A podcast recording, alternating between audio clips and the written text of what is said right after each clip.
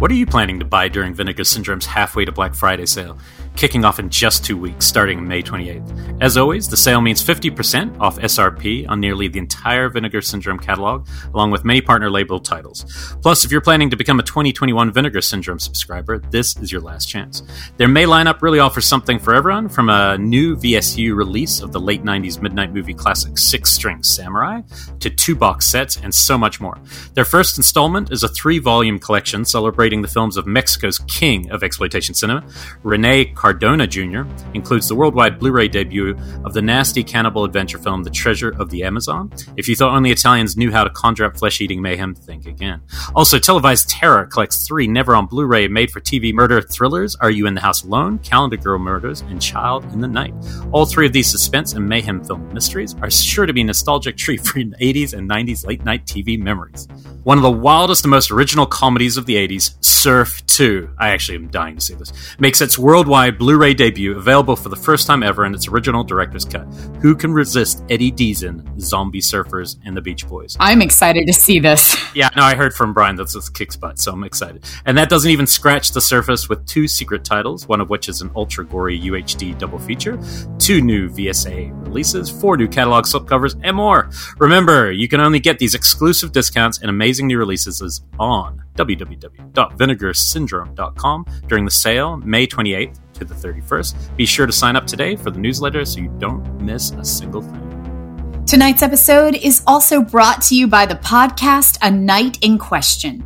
In nineteen ninety-five, a terrible murder rocked Seattle and was quickly forgotten. Now, twenty-five years later, Kate McGuire has moved into the very same apartment where this murder occurred. With her friends Ted and Jeremy, Kate will attempt to unravel the strange events of the past and revisit those long-forgotten ghosts. But some ghosts don't like to be forgotten, and the closer they get to the truth, the greater the danger they find themselves in.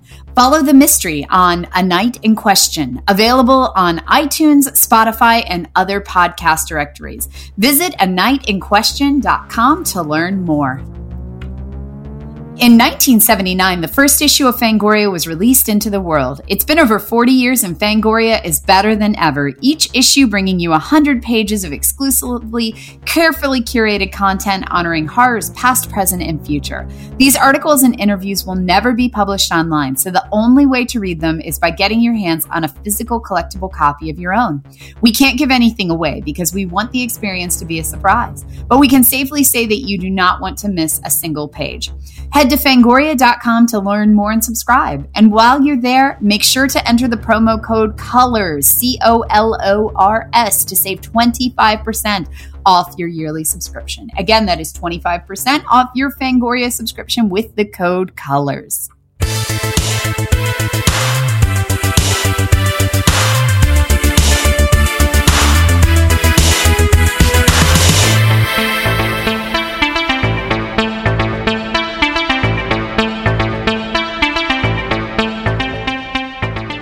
Hello and welcome to this episode of Colors of the Dark. I am your co-host, Doctor Rebecca McKendry. Had to drop that because I turned in my finals this morning. Ooh, doctor. All right. Yeah, we are finished for the semester. What's up, Elric Kane? I'm kind of finished, but yeah, and I'm not a doctor, but that's okay. I don't that's need okay. to be a doctor. I'm M F A, Elric Kane. I'm a M F A. It's not, not, it's not quite MILF, but it sounds like it. I'm a M F A. um, but yeah, uh, that's how I'm rocking. Yeah, I'm almost done. I had some fun. We finished school. We had put our movies on a big ass screen at the big movie theater from Blade Runner. Felt pretty cool. Oh, that's awesome, man. We were still doing our online screenings via Zoom, and there is just something rather, you know, kind of unclimactic about it that you've spent, because I'm doing it with my, my, because I teach grad school. Um, it's these, you know, students that this is the end of like their three year grad school journey. And now I'm like, and now let's watch your short film on Zoom. And well, at least just, you're, you're part of a tiny little school. It's okay. Like, yeah, they'll get a better shot at next time. Good luck to that, that little school of yours. We have to go big. We're too tiny not to. um, but yeah, we, and we had a fun screening last week. Uh, really look, something I don't think everyone knows that is, is that if you missed one of our live screenings, even though you can't see the movie live, our entire Q and A is put on YouTube. So all of yes. those, and this one is particularly important, I think, because it's After Midnight cast and crew, and it's really just like a, a class in how to make independent films. Yeah, and we talk with um, Jeremy and Christian, the two directors. We talk with Dave Lawson, and Bria Grant joins us. Um, and it really does just kind of get into like, how do you even just get off the ground with, you know, deciding that you want to make your own indie feature? How do you write something that you know is going to be budget friendly? How do you kind of, you know, decide what needs to go and what needs to stay? What makes it special? What's your production value? And then really kind of how you move forward with that, kind of controlling everything, everything that you can to make sure that it stays in a micro budget. And some and, harsh um, realities of independent filmmaking yes. and finances. And it's just, it's good stuff. And I, I was very happy to notice. I didn't necessarily understand that these all ended up on YouTube until recently. And I think it's really cool that people, I mean, some of our, some of the ones we do for our, won't make as much sense. Like if we're just introducing a crazy movie and you don't see the crazy movie, but this one particularly, I think would be worth people checking out. So that's for After Midnight, which is also on Arrow, um, Arrow, the Arrow station now. So. Yeah. I, I call it stations. And- I don't think I'm left talking about anything streaming as a station. That is just bizarre. Old man Kane. Um, oh. But um, but we actually have another screening coming up this month through U S C. We are showing a double feature, and it's going to be Don't Panic and Winter Beast. Um, and and I, it's a- I think it's Winter. I, we we still have to check with them, but I think it's Winter Beast first. We've never seen Winter Beast, and we're purposely no. not going to see it, even though I've been dying to see it for years. Uh, we're going to watch that one first. It's apparently utterly bonkers, homemade kind of Night Beast material, from what I understand. And then we have hosted a long time ago. We hosted a screening. Um, that was at U C L A. U C L A, yes, with A G F A. Yeah. Um, so we are well versed in this madness, and you do not want to miss it. This is a good double feature for if you're going to be up late and you want to watch mm-hmm. some crazy shit. This one is, um, it's considered to be a Nightmare on Elm Street mockbuster. Um, it definitely is kind of a Freddy ripoff, but it is so fucking bonkers in that capacity. And the entire night is a pajama jammy jam. Yeah, we're doing a lingerie party, and so everyone just show up in your lingerie. Trust me, I'm telling you. I've been saying pajamas. Oh, you um, can say that. So I'm let's showing up in leggings. You wait. Leggings, leggings are not lingerie. Okay, okay. Miss, you know. PhD in, in my dressing sense. I can do what I want. You can you can wear leggings. That's wear fine. Leggings. Actually, I don't know what I'm going to wear for this. Uh, I'm low on pajamas. You know, I think I have Christmas pajamas, and that's about it. Vinegar Syndrome was actually selling the actual like dinosaur jammy reproductions from Don't Are they Panic. Still there? I'll, I'll, no, I actually went and I was going to order us both a pair. I was like, I'm going to show up at Elric's door and be like, here's your dino jammies, and they were sold out. So, um, yeah, I was really bummed. We're going to have to have a word to them because we have a couple weeks. Maybe something can be done. Somebody can Maybe. sew this. There's sewing to be done. I can making anyway, our jammies. Those are actually worth buying. They are pretty badass. So, um, oh, anyway, they weren't crazy expensive either. I wish I, they were very affordable, but okay. they were sold out. So, um, Respect. yeah, we'll have to see if we can find some dino jammies elsewhere. I'm into it. Um, so that's gonna be a lot of fun. I don't think we've put up the link for that just yet, but maybe by the time this is up, there might be a link for people yeah. to R S V P. We'll check in with it about it. Um, I'll tell you something that I don't usually talk about here before we get into movies. Um, I have not been able to watch many movies because I got completely enveloped in um, the the novelist Bret Easton Ellis, who wrote American Psycho, uh, amongst other things. And he has he's basically on his podcast reading uh, chapter by chapter. Every two weeks he reads a chapter, right? So uh, I think it's up to part eighteen. And, and this a, is his new book, right? So this is a new memoir, which is fucking bonkers. Uh, I'm waiting for the last, like, there's only two or three more chapters. I keep waiting for him to then suddenly go, this was just fictional and I just told you it was real. Like, because it's so intense. It's like Less Than Zero, which was his first book that he wrote when he was still in high school, you know, was started writing in high school. Um, it's like that kind of, um, kind of social group. It's basically about his, him and his friends when they were in their final year, entering their final year of high school, Buckley, very rich elite school out here in um, Los Angeles. Mm-hmm. Um, and basically nineteen eighty-one. And it's something that he has blocked out for thirty years. He did not want to think about it. He did not want to write this. He didn't even want to think about it. He, no one he contacted from his past wants him to even write about it. And he, he kind of just couldn't not. Like, it kind of came back to him. And so he just started documenting what he said. And the way he writes it, it's just so... Luckily for me, I didn't pay attention, so I already had eighteen episodes to catch up on. So I've just... I've binged this. Like, and you know me, I've never listened to a book. I, in my life. This is the yeah. first book I've heard. It's true. I've been trying to sell Elric on audiobooks for a long time because you have the same commute I do. I know you I know, spend an hour and a half in the car each way to get downtown. Well, this will probably change it, and especially when, yeah. if authors are reading their own, um, because this is, I mean, it's so personable, and it's very sexual. It's And the reason I'm bringing it up on the show, it's incredibly dark. It's a true crime story. Basically, there is a serial killer home invader in in this in the hills of Los Angeles during this period. Uh, girls are going missing. Uh, people's pets go missing a couple days before they do. So clearly somebody is like taking time. And then there's a new kid at their school who he starts to believe might be that guy. And then so far, one of his friends has already died by suicide in quote marks, and he doesn't believe it. And then it's also about kind of a coming of age story where Brett is talking about, even though he's got a girlfriend at school, he's actually, you know, closeted gay and having these like relationships with other jocks that no one knows about that he's keeping secret. So it's like this coming up, very sexually explicit, but it's very, it's so personal and, um, and dark and intense. I've just been like, I almost like, I'm not even, when I say I haven't been watching movies compared to a normal week, I literally would rather go on a long walk and walk, listen to two of these because I'm so in it right now. It's so that I'm so glad that you're finally getting into this, because that has been um, when I read books, I have to set time. I have to say I'm not going to do anything else. I am yeah, just going to yeah. sit down and read. But like um, I didn't talk about it on the show, I don't think. But um, back in the winter, I binged through One of Us is Lying, which they ha- are now making a T V show out of. Hmm. Um, and it's really tense and it's really good. And it was one of those where like I would go take walks just to listen. Um, or I would go drive just to listen. Suddenly I'm yeah. volunteering to go you know, pick up feeling, the kids right? from daycare. Yeah, it's yeah. it's so great. And I it is the one thing that has saved my commutes. Otherwise, I would go insane. I can only listen to like so much N P R before I'm like, I need something else. Oh, yeah, yeah, yeah. And so, yeah, I have, you know, the audiobooks. But because I have the hour and a half commute each way, depending on traffic, um, you know, I get through them so quickly. And it's how I've been reading books aside from graphic novels for the last two years. Interesting. Yeah. I mean, and it is different because, I mean, I like this one because it's a memoir and he's reading it and it's very fresh. He, he even said at the start, he's like, I might never release this as a book. I might not do it. I have wow. no idea. I need to get this out. This is how I'm going to do it. It's unedited. He's just doing it piece by, um, this one's called The Shards. And unfortunately his podcast used to be, you know, available Uh, normal, you know, those on the same channel as Mick Garris's used to be um, Podcast One. And for the last couple of years, it's behind a Patreon wall. So kind of like our deep mm-hmm. cut show, but it's only available there. Honestly, I've been paying for it for years without listening to much of it. And so I'm so thankful that I jumped in. I had a couple of different people. Uh, J D was one of the people who like said, you must listen to this. And my co-writer Webb said, you must listen to this. So suddenly I was like, okay. and, and so it's great. So it's called The Shards. Definitely, if you're into true crime stuff, uh, I would say jump in and just, you know, binge it like I did. Uh, very good stuff. Wow. Um, well, I did watch some stuff this week. A wide, a couple, don't get me wrong, I, a wide assortment of stuff this week. So I am leaving um, to head uh, out of town in a little bit. And so I, I set myself with the um, kind of the goal that I was going to try to watch all of the Blu-rays on my to-watch shelf before I go.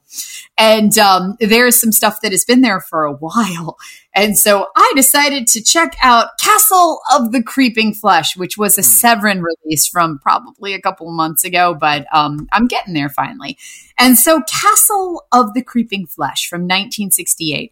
All I knew about this going in was that everybody had told me, oh, it's sleazy. It's real sleazy. And immediately I'm like, well, I love sleazy. Let's do this. Um, directed by Adrian Hoven, or might be Hoven like Coven. I don't know. I hope so. Um, but I hope so too. Um, but uh, Adrian Hoven, Hoven, um, who is most well known for Mark of the Devil, oh, which is also super yeah, sleazy, and I love it. Mark of the Devil, there's so much happening in that movie compared to this one. This one is just super slow kind of mood piece. Um, so it's not full exploitation. It's got moments, but it's not there yet. Um, the whole setup, and this is where it gets a little confusing because there's like weird non-time jumps that I'll get into. Um, it is a whole bunch of like bougie, upper crusty people at this swinger party um, where they're all hooking up with like, you know, she's here with her husband, but her husband's over there flirting with this other person's fiance. Uh, flirting is like tame. Um, they're like making out and about to go like, fuck. And um, so anyway, big like bourgeois, bourgeoisie swinger party. A group of them get bored with all of the sex and say, hey, let's go horseback ride through the woods. And so they do, and they end up at this nearby castle on horseback. And they get there, and there's this guy who's like, come inside. Yes, come inside. I'll feed you all dinner. Somehow they all end up, this starts in the late nineteen sixties, and they're in very kind of mod clothing. As soon as they arrive at the castle, I don't actually recall him ever providing them with costumes, but suddenly they're all dressed in like very classic Baroque garb. Mm-hmm. Um, they all, and then it kind of becomes a period piece, but with these modern day kind of accents and the whole concept. It's a little eyes without a face. He is, um, his daughter was killed. Very brutal scene where she is killed. Um, and then he decides that he's going to rebuild her body, but he's collecting body parts. So it's got kind of a Frankenstein thing. There's a lot of nudity. There is a lot of real surgical scenes where you can tell that they are using real organs from something. I'm going to suspect like a sheep, but real organs from something. So we're getting like real surgical things. Um, it's super sleazy, but somehow moves at a snail's pace. Um, so it's just very, very slowly paced, even with copious amounts of nudity and surgery.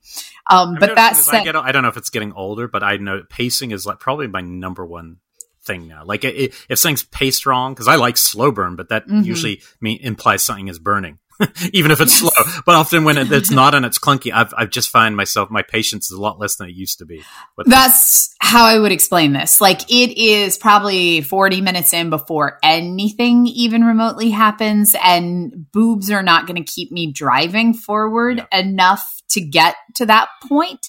And I did, I mean, it looks beautiful. It's shot like a Hammer film where it's very period. We're looking at these beautiful Gothic sets, these beautiful Gothic costumes. Everything's real lush. You know, the surgical scenes are beautifully shot. But yeah, it was just kind of um, a meandering trip to get there. Um, so I'll say if you are kind of an exploitation purist or you just really dug Mark of the Devil, this one's worth checking out. If you're just in it for the boobs and the surgical scenes, you can probably find a more riveting ways to get there. Go find a Jean Rollin film. Yeah. But this is, um, this does actually, this feels a good bit like a Jean Rollin film, but not as well paced. I mean, like Jean Rollin films. This is dreamily paced. It's yeah, dreamily. Slow, I mean, like, but dreamily, it's yeah. super slow, but at the same time, I get what he's doing and why he's doing it. This was just kind of like, I've been watching these people eat dinner for twenty minutes, and now we're going to watch her strip for another ten. So, yeah, it is. Just a little, little meandering. Um, that right. That is Castle of the Creeping Flesh from nineteen sixty-eight. Okay, I have a couple new ones. I'll do one of them now. Um, Fried Barry. I've heard good things about this. Yeah, like I like it. My problem with it is, is basically it's a mixture of two of my favorite movies of all time, and therefore it's hard for me to love it because it, I think both of the other movies are better. Um, it is by from South Africa. Um, I think it hit Shudder. I think that's mm-hmm. how I saw it.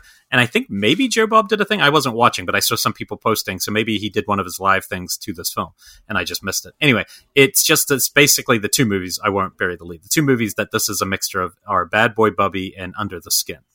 It, literally, those two movies, if they headbutted each other, it's Fried Barry. Um, the Bad Boy Bubby is one of my favorite movies, and Under the Skin is one of my, probably my favorite of the last like ten years. Um, it's playful, and it's pretty bonkers. It isn't necessarily horror. It's more like cult, you know, oddity. Basically, you've got this uh, heroin addict who is like, uh, you know, he's getting high. He gets home. He gets chewed out by his uh, his wife, maybe his wife or partner, and they've got this little kid, and he just looks totally fried. I mean, he looks like a fried dude, and he's like a total burnout, um, probably like late forties. And he's walking down the street. It's pretty non-narrative in the sense of just like not much is happening. He's just kind of walking down the street, and suddenly he's beamed up. And he's floating in space, and it gets a little, you know, uh, kind of the, the modern Mandy kind of lighting scheme. And when he comes back, he now has an alien inside him who's using his body and to experience things. So lots of prostitutes and uh, drugs, and, you know, he improves a lot of his relationships, and yeah, he's a little bit more adventurous in his sex and stuff like that. So it's it's a cool idea. It's fun. I like how it's made. I think for me, if you hadn't seen these, especially Bad Boy Bubby, because he even kind of looks like that guy, I think maybe you'd yeah, he does actually. But I love Bad Boy Bubby's just like, you know, like it's one of my favorites. So, um, so I thought this was really cool. I definitely would recommend it for sure uh, for people. Um, not necessarily, like I said, not hardcore. If you're looking for that horror hit, I don't think it's necessarily going to satisfy that. But I think you'd find it. It's fun and it's and it is pretty wild and and it's kind of simplicity. Um, so that's Fried Barry, and I believe it's on Shudder. So I have heard a lot of people raving about this. So whatever it is, it's hitting with a lot of people, um, just kind of finding it to be just bonkers and wonderful in that capacity. Yeah, it's kind of like a joyride. Um, Somebody writes a, a, this, the alien's taking his body for a joyride. That's kind of what it is. It's like a night in a human body, all the things you can experience, and then you're out, you know?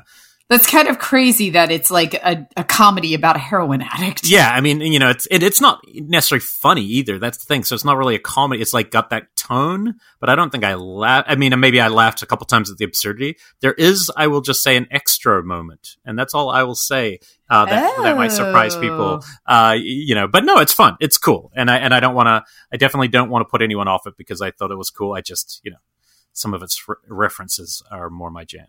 Excellent. Um, okay, well, I will jump into Things Seen and Heard. This is um brand new film, twenty twenty-one, just became available on Netflix. I want to say like the first of May. It's pretty recent.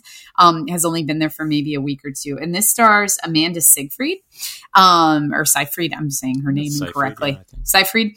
Um, This one, it's based on a book, which I have not read, but it's got incredible reviews called All Things Cease to Appear. And the setup That's really of- funny that they would change that title. Like, I know. Like, it's almost just as abstract. Like, it's one thing to t- turn it Deceased three, but to, like, make an equally abstract title may- seems totally redundant to me. And I think that Things Cease to Appear is actually a better title for the movie than Things Seen and Heard. That's because such a weird it change, makes yeah. more sense. Yeah, to, even to um, me, to my ear, it sounds a little better. I, that's a weird change. Yeah, it's it's a bizarre change, but this movie, it's going to feel very standard when you start it. Like, I think when I was telling you about it earlier in the week, I described it as stir of what lies beneath. Like, you yeah. feel like you've seen it before. It feels like a very kind of um, generic early two thousands ghost story. It's about a husband and wife um, with their kid who um, she works in art. And he just finished his P H D. And so he kind of takes control and is like, well, I'm now finished my P H D. I'm going to be a professor and we're going to move where I want. And so she kind of falls to the wayside in all this. And he moves them into this farmhouse in upstate New York. And this is where it actually gets kind of interesting to me, is it gets a lot into art. And it focuses on art in the region. They're looking at these artists around kind of the Hudson Bay area, and they use them all like real artists in the movie, which was pretty hmm. fascinating. Um, you know, kind of the whole Hudson Bay artist scene, which I was not aware of in any capacity. Um, essentially, the farmhouse that they move into, and this is where it gets a little shining, the farmhouse that they move into has a long history of several generations of dudes killing their wives. And so then suddenly he starts kind of getting infused with the ghosts of the past and going off his rocker a little bit in a rather shining-ish way, um, where she just starts trying to starting to feel that things are off with him. And, but she, while he's communicating with these male ghosts who killed their wives, she is getting messages from the wives who are still haunting the house as well.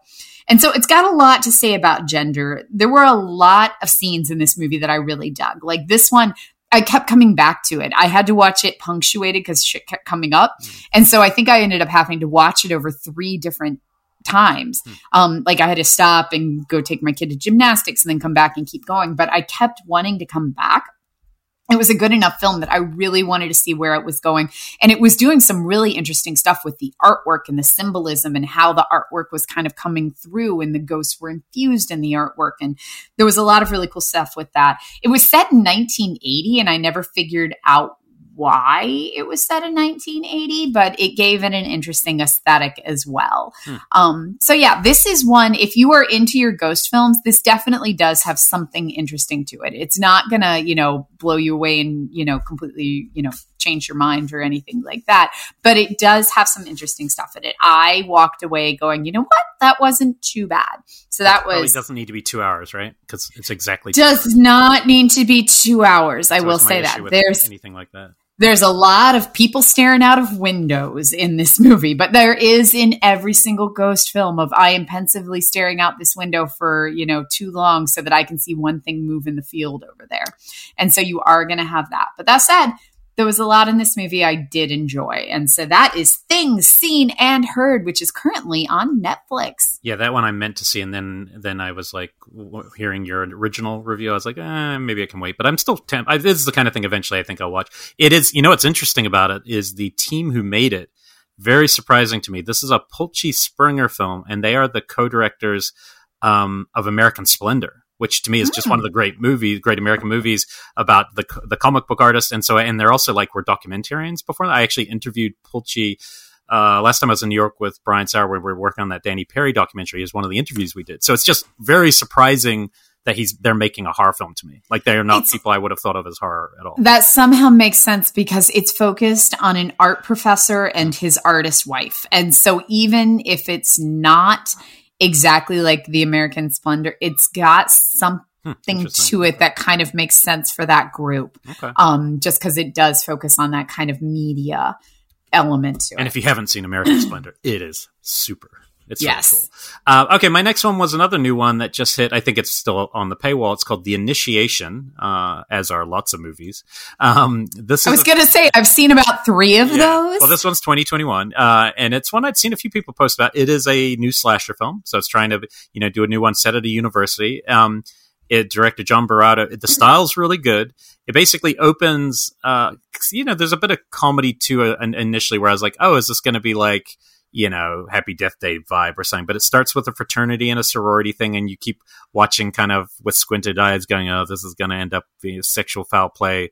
Where is it going to happen? Where is it going to happen? Of course, it kind of heads towards that. It's a little oblique, but there's a girl in a room with two people, and we don't know what happened, but no one's like undressed, so you're not really sure. And then her sorority sister is kind of like, They were, she runs a, good, a tight ship trying to make, keep an eye on all her sorority sisters at these parties and making sure that this kind of stuff doesn't happen. Uh, anyway, the next day, um, her brother, who was the guy in the room, posts a photo on Instagram of the girl. And it, oh, no, no, he'll go to the girl's Instagram. So this is how it works. And they will put a um, an apostrophe, an exclamation mark. Mm-hmm. And if a guy from the fraternity does an exclamation mark on your profile, it means you're easy or something. And so it becomes this thing at the college. And, it, you know, this is a very modern social media slasher movie. You know, it's kind of like, um, and it kind of, it, it started strong where I was really interested. And then it kind of in the middle goes almost like you could have literally told me in the middle that it was like a Lifetime movie in the, huh. in the tone and the, even the way they would deliver the message of, you know, why this is bad and stuff like that. It, so that was interesting. But then there's these really, really graphic, gory kills. So it's it delivers on the slasher part. There's an unseen masked person killing some of the boys involved. And so you're like, oh, okay, who's the killer? And, but very typical in that sense. It's I think its structure is really weird. It's like I said, it starts one way, then it has all these kills, and then it like slows way down to the whodunit part. And it in that part is where it felt very Lifetimey. Um, where it lands in terms of the killer and the twist it didn't necessarily really work for me. Um, personally, but it was interesting. I could see a lot of people eating this up right now because I do think there's a lot of yearning for um, new version, new iterations of slashers that mm-hmm. are not just nostalgic, which I thought this did. You know, this is taking maybe kind of the ideas of Black Christmas a little bit. Um, that the new Black Christmas, you know, the, about kind of uh, campus life and uh, and and stuff like that, but. You know, I'll leave this for other people to decide. I, for me, it was a little bit middling by the end, but I do think a lot of people will will dig this one, and that's The Initiation.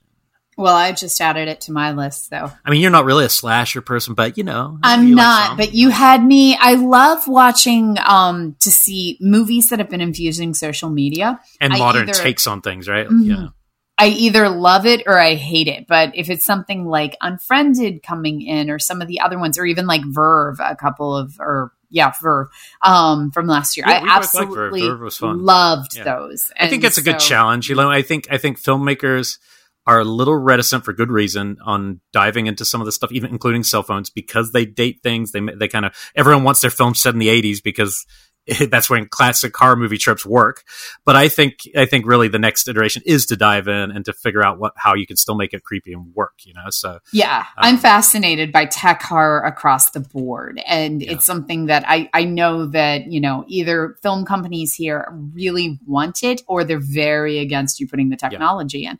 And but I'm always so fascinated to see how it works. Like Searching I'm, was another one. That yeah, I didn't I just, see that one. Yeah, that was interesting. I loved it. I was so fascinated by it. It was just like watching this great unsolved mystery all on Facebook.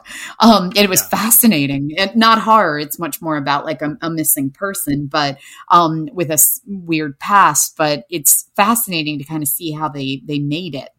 But yeah, so I will definitely be checking. I this might one have out. A project that might touch on social aspects of. I I think I may have read this project, will, and I'm pretty excited. If it ever happened. So I'm going to end with some bonkers shit that was oh, recommended good. to Let's me. Go. Via Mister Kane. So a couple of months ago, I was on Elric's other show, Pure Cinema, and we were talking about animal attack movies. Um, we were.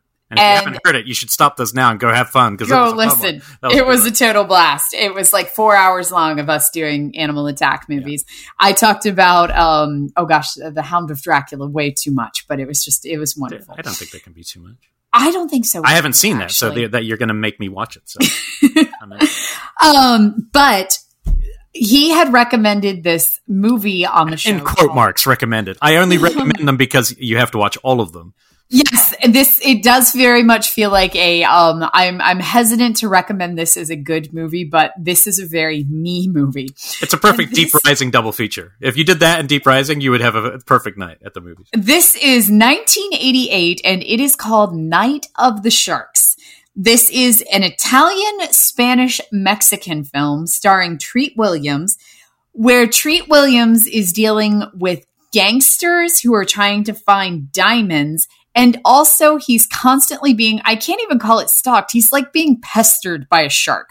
Yeah, he lives in. It's supposed to Not be just him a shark, living, a shark called Cyclops. A shark called Cyclops, who's they keep saying he's a man eater. Yeah. Um. So Treat lives in the movie. He lives in Miami, and, he, and he's kind of a beach bum. And the area of the beach that he lives on, there's this shark that lives directly offshore named Cyclops. And Cyclops just fucks with him. Like anytime he tries to get in the water, the shark comes up and like fucks with him.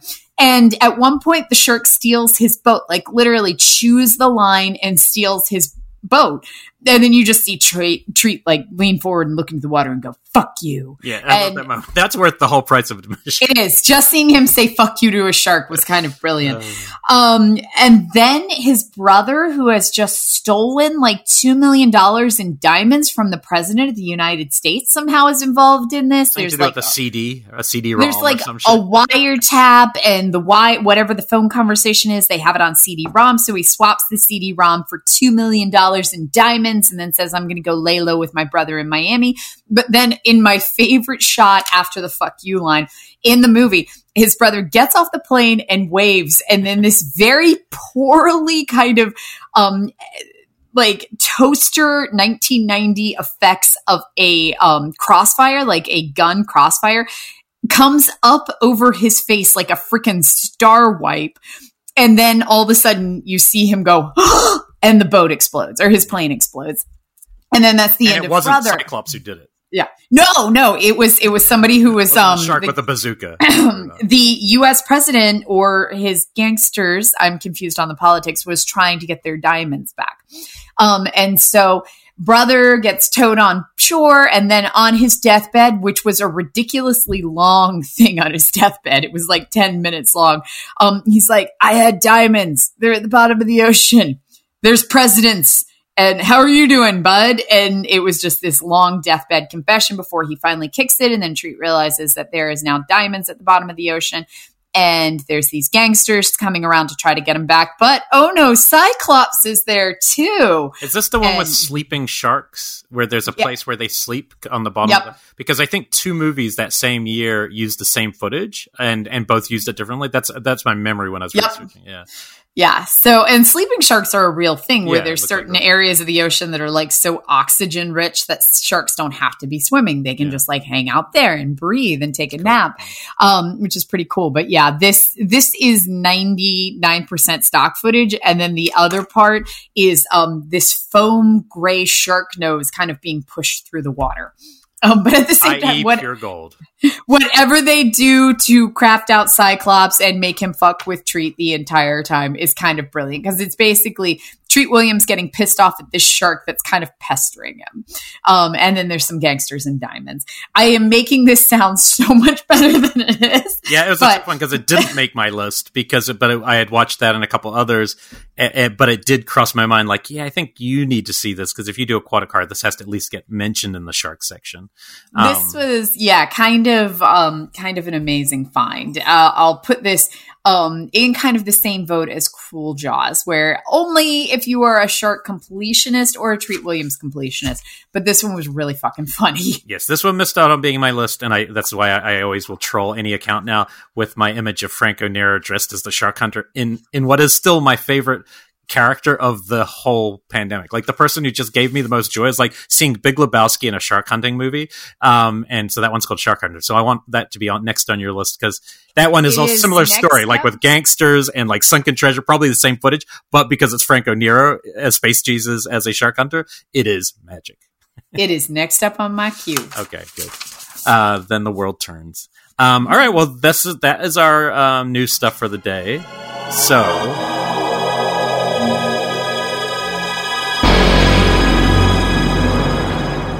here we are.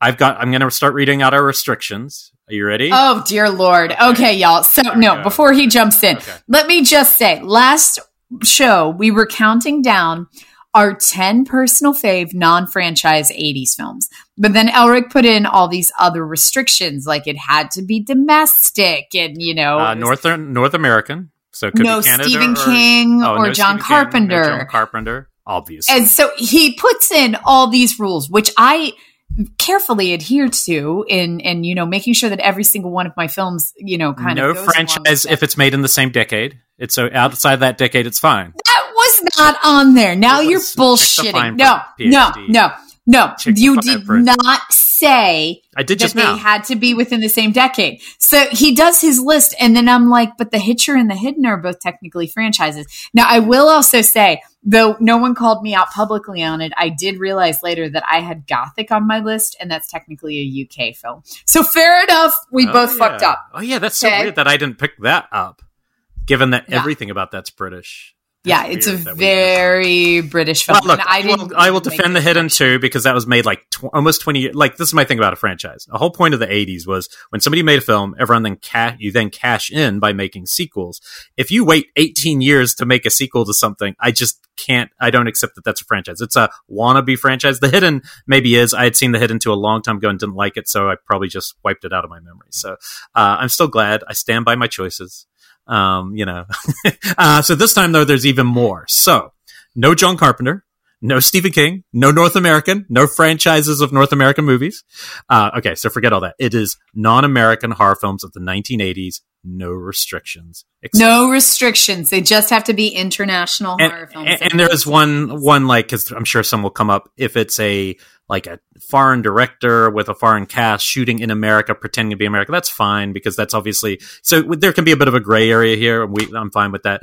Um, and again, the reason we put these rules on is not because I'm trying to be, um, you know, movie Nazi here. I am just trying to create better lists because everyone has seen all of Carpenter and Stephen King's films. So yes, no one needs to hear us talk about them just yet. So this is our foreign. And then our last of our list episodes of the eighties will focus on our sequels and franchises. So that is sequels and franchises. Yes. And uh, we have an exciting interview next week as well. Yeah. If all of that comes together, to. that'll be a fun, that'll be yeah. a fun one. Um, but yeah, this one I'm into because this, these are all kind of like my favorite freaking movies. Like this is the kind of shit I live for. Uh, foreign horror. I love where it, in the eighties, it's weird because foreign films, yes, some of them are kind of like American eighties films, but the majority aren't actually doing the same thing America was doing. America was like cashing in and sequels and big franchises. Some right. of the foreign stuff's more like really like more like seventies shit and kind of bonkers, but in a different way than what America was doing. I I found.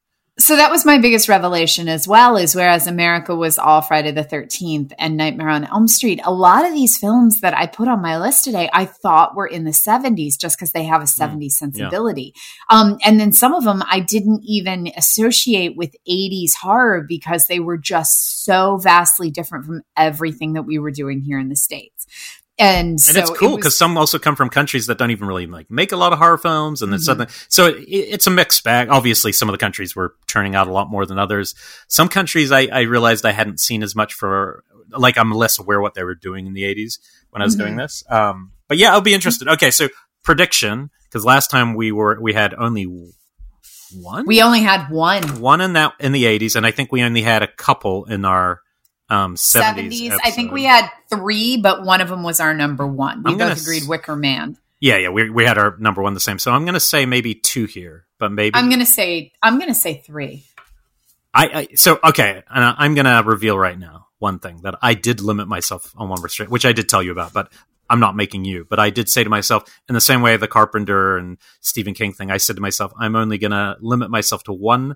If if they appear on the list, one Fulci, one Argento, if they're even on this list. Be, only because... I almost did that. I could have literally picked up, I think, four Argentos and maybe three Fulcis would have been on mm-hmm. a normal list for me. So I just limited it to one each just to keep some o- openings, you know. Almost. I mean, it's they it's appear. Our personal fave, so I really wanted to be yeah. true to myself. Yeah, no, you should. Pure more than anything, yeah. and so... I, um, I can yeah. still respect that. I do have to say this is a very bonkers list for me just because I was being really true to myself. And then you know, it will also be a bonkers list watching. To me because I think we both are bonkers. So it's easier that way. All right. Okay. You're number ten. And if, as always, if one of us picks one that's higher on the other person's list, we will say higher. I promise this film is not higher on your list. I think you're probably right. If you're saying it, you're probably right. Number ten for me is Lucio Fulci's nineteen eighty-four Murder Rock. Oh, mad respect. For, I mean, this is what we're trying to do. We're doing personal lists. We're not saying the best movies made. Oh, God, this no. Is a personal list. I love it. Go to so t- Murder, Murder Rock. Rock. Murder Rock is my perfect combination of like nineteen eighties flash dance dancing and a slasher. And it is um, so nonsensical and dreamy like Fulci does. And it's neither a good dance movie nor a good slasher. But somehow when they get combined together, I will watch Murder Rock any day of the week. Um, I find it to be so watchable, even though I would never recommend it as a slasher or a dance movie. Um, it's hard it's to believe just, that same director. Like when you watch the style of that, it's so eighties.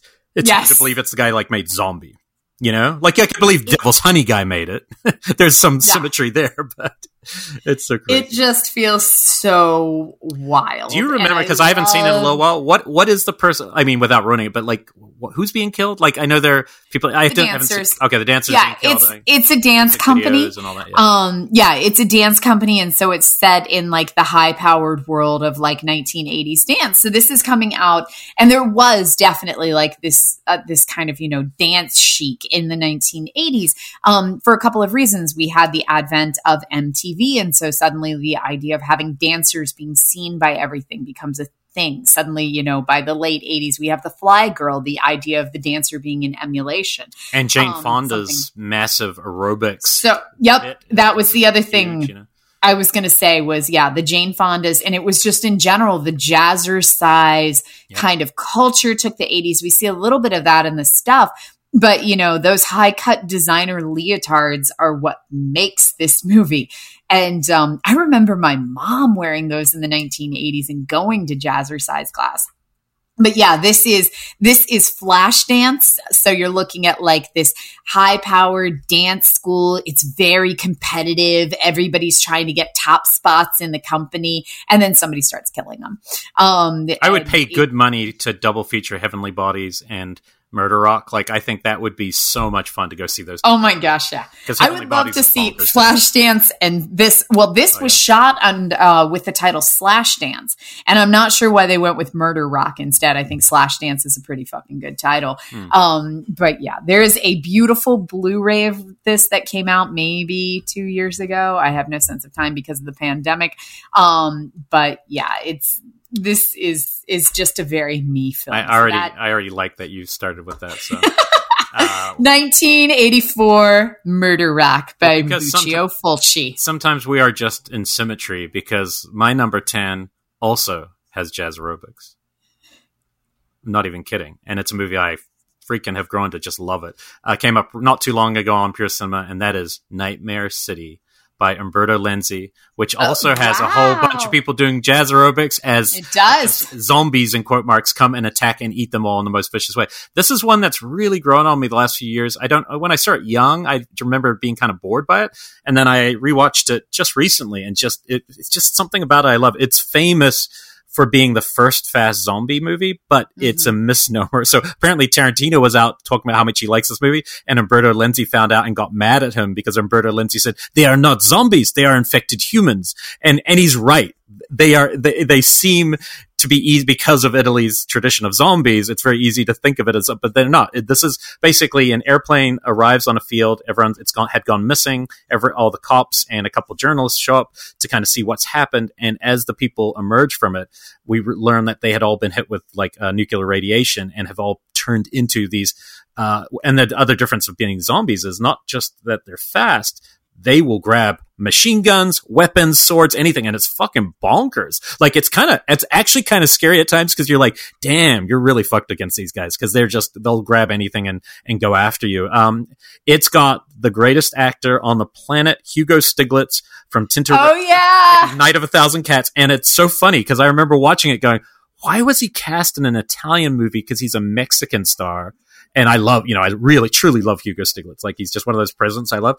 Uh, I was reading, the producer was putting this movie. They had Franco Nero willing to do it. And at the last minute, he goes, you know what? We need to have a hit in Mexico. Get us a Mexican actor. And so they got Hugo Stiglitz to be in this European film. I'm like, okay, I guess that makes sense. Um, either way, I love him.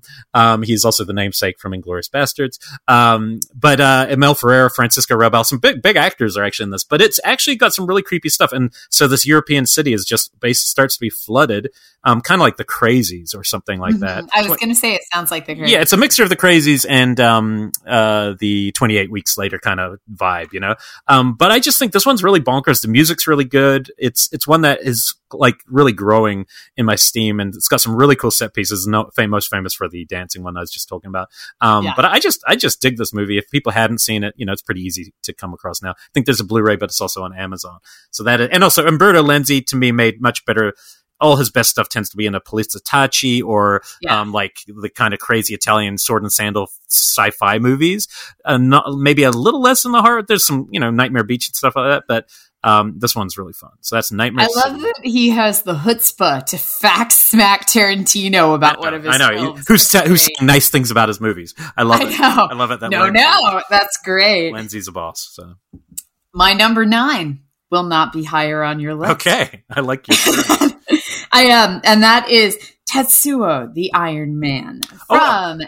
nineteen eighty-nine. Well, I left it off only, I don't know why I left it off, but this is uh, could have been also number one on my list in some ways. Like this was, for me, that and Eraserhead, I, I saw very early at, uh, it was given to me by a professor when I was like twenty. I saw Tetsuo, and so it made a huge impact on me. Yep. But I guess in my brain, even though it is horror, of course it's horror, it's insane. I always think of it as this other quality, like this weird no. midnight quality. But so yeah, take it away, Tetsuo. So Tetsuo, this is one, and I've talked about these movies that I, I've got this way before, but this is one that I ordered a bootleg, like third generation V H S tape of out of the back of a Fangoria magazine. Best way to see um, that movie, I think. Better than Blu-ray. In like nineteen ninety-seven. I remember I was in college because it came to my college dorm because um, I had it, and I was only in the dorm for one year, but I had a stack of V H S tapes ordered out of the back of the Fango, and they they you know came from some weird sketchy place, all like third generation.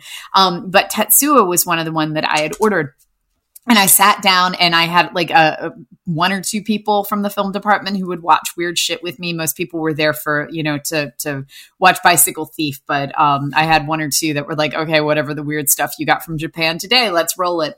And we watched Tetsuo and the Iron Man, and this shit blew me away. And I was maybe two months into like being a film major at the time. And it was very much like a, this is why I'm fucking here. Yeah. Cause shit like this exists. And so it was just so impactful on me. Um, far more so than Eraserhead, to be honest, because Eraserhead, it's, it's mentally kind of messed up. It will really, and I mean, it's got these kind of visceral qualities to it, but man, Tetsuo just really gets under your skin.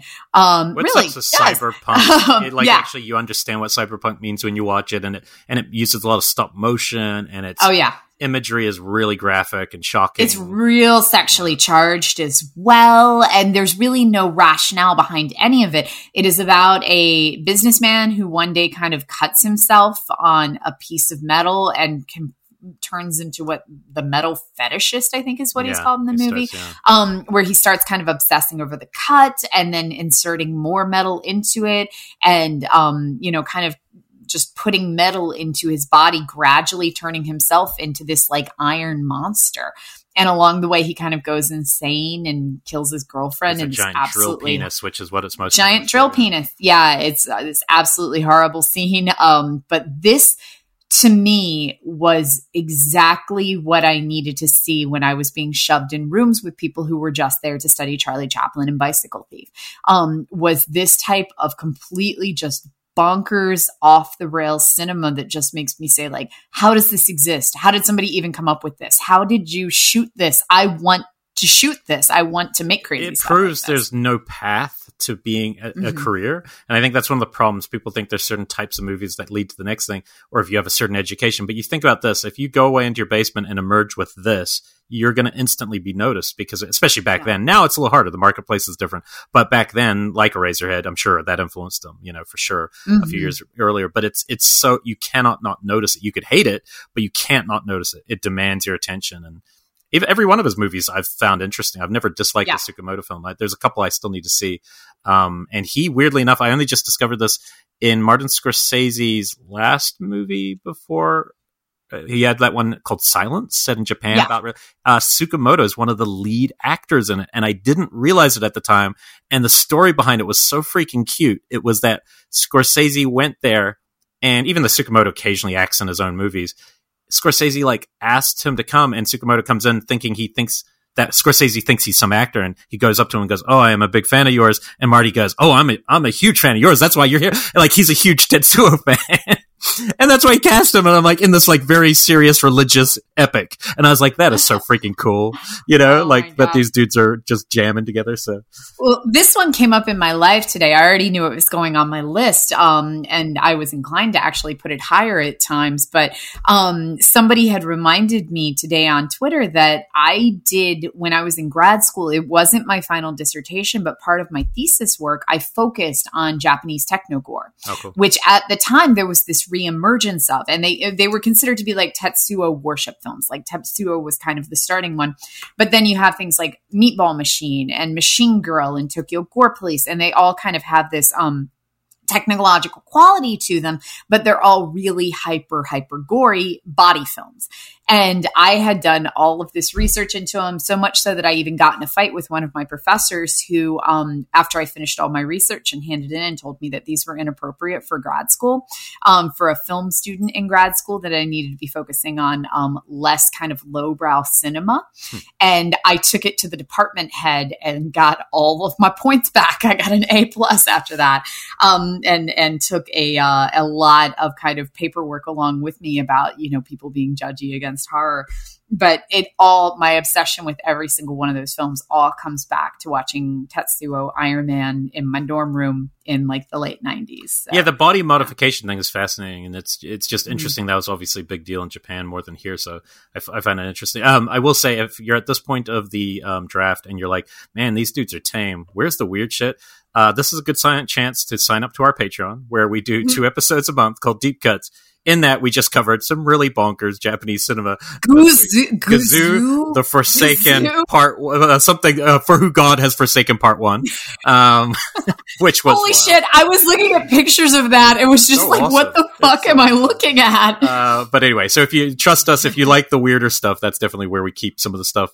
Um, and it's only five dollars a month. Yes, um, so yeah, it, it is good fun. Man. That's the only ad days. plug I'll do because uh, I don't think everyone understands that that's where the bonkers shit. Is, so that's where we put the the really bonkers even though stuff. There's going to be some bonkers stuff on here. Okay, so Tetsuo, I am very happy that's on your list. But of all the ones, that's one I'm now going to predict maybe we only have like one in common because that's one that could have easily been on, so we'll see.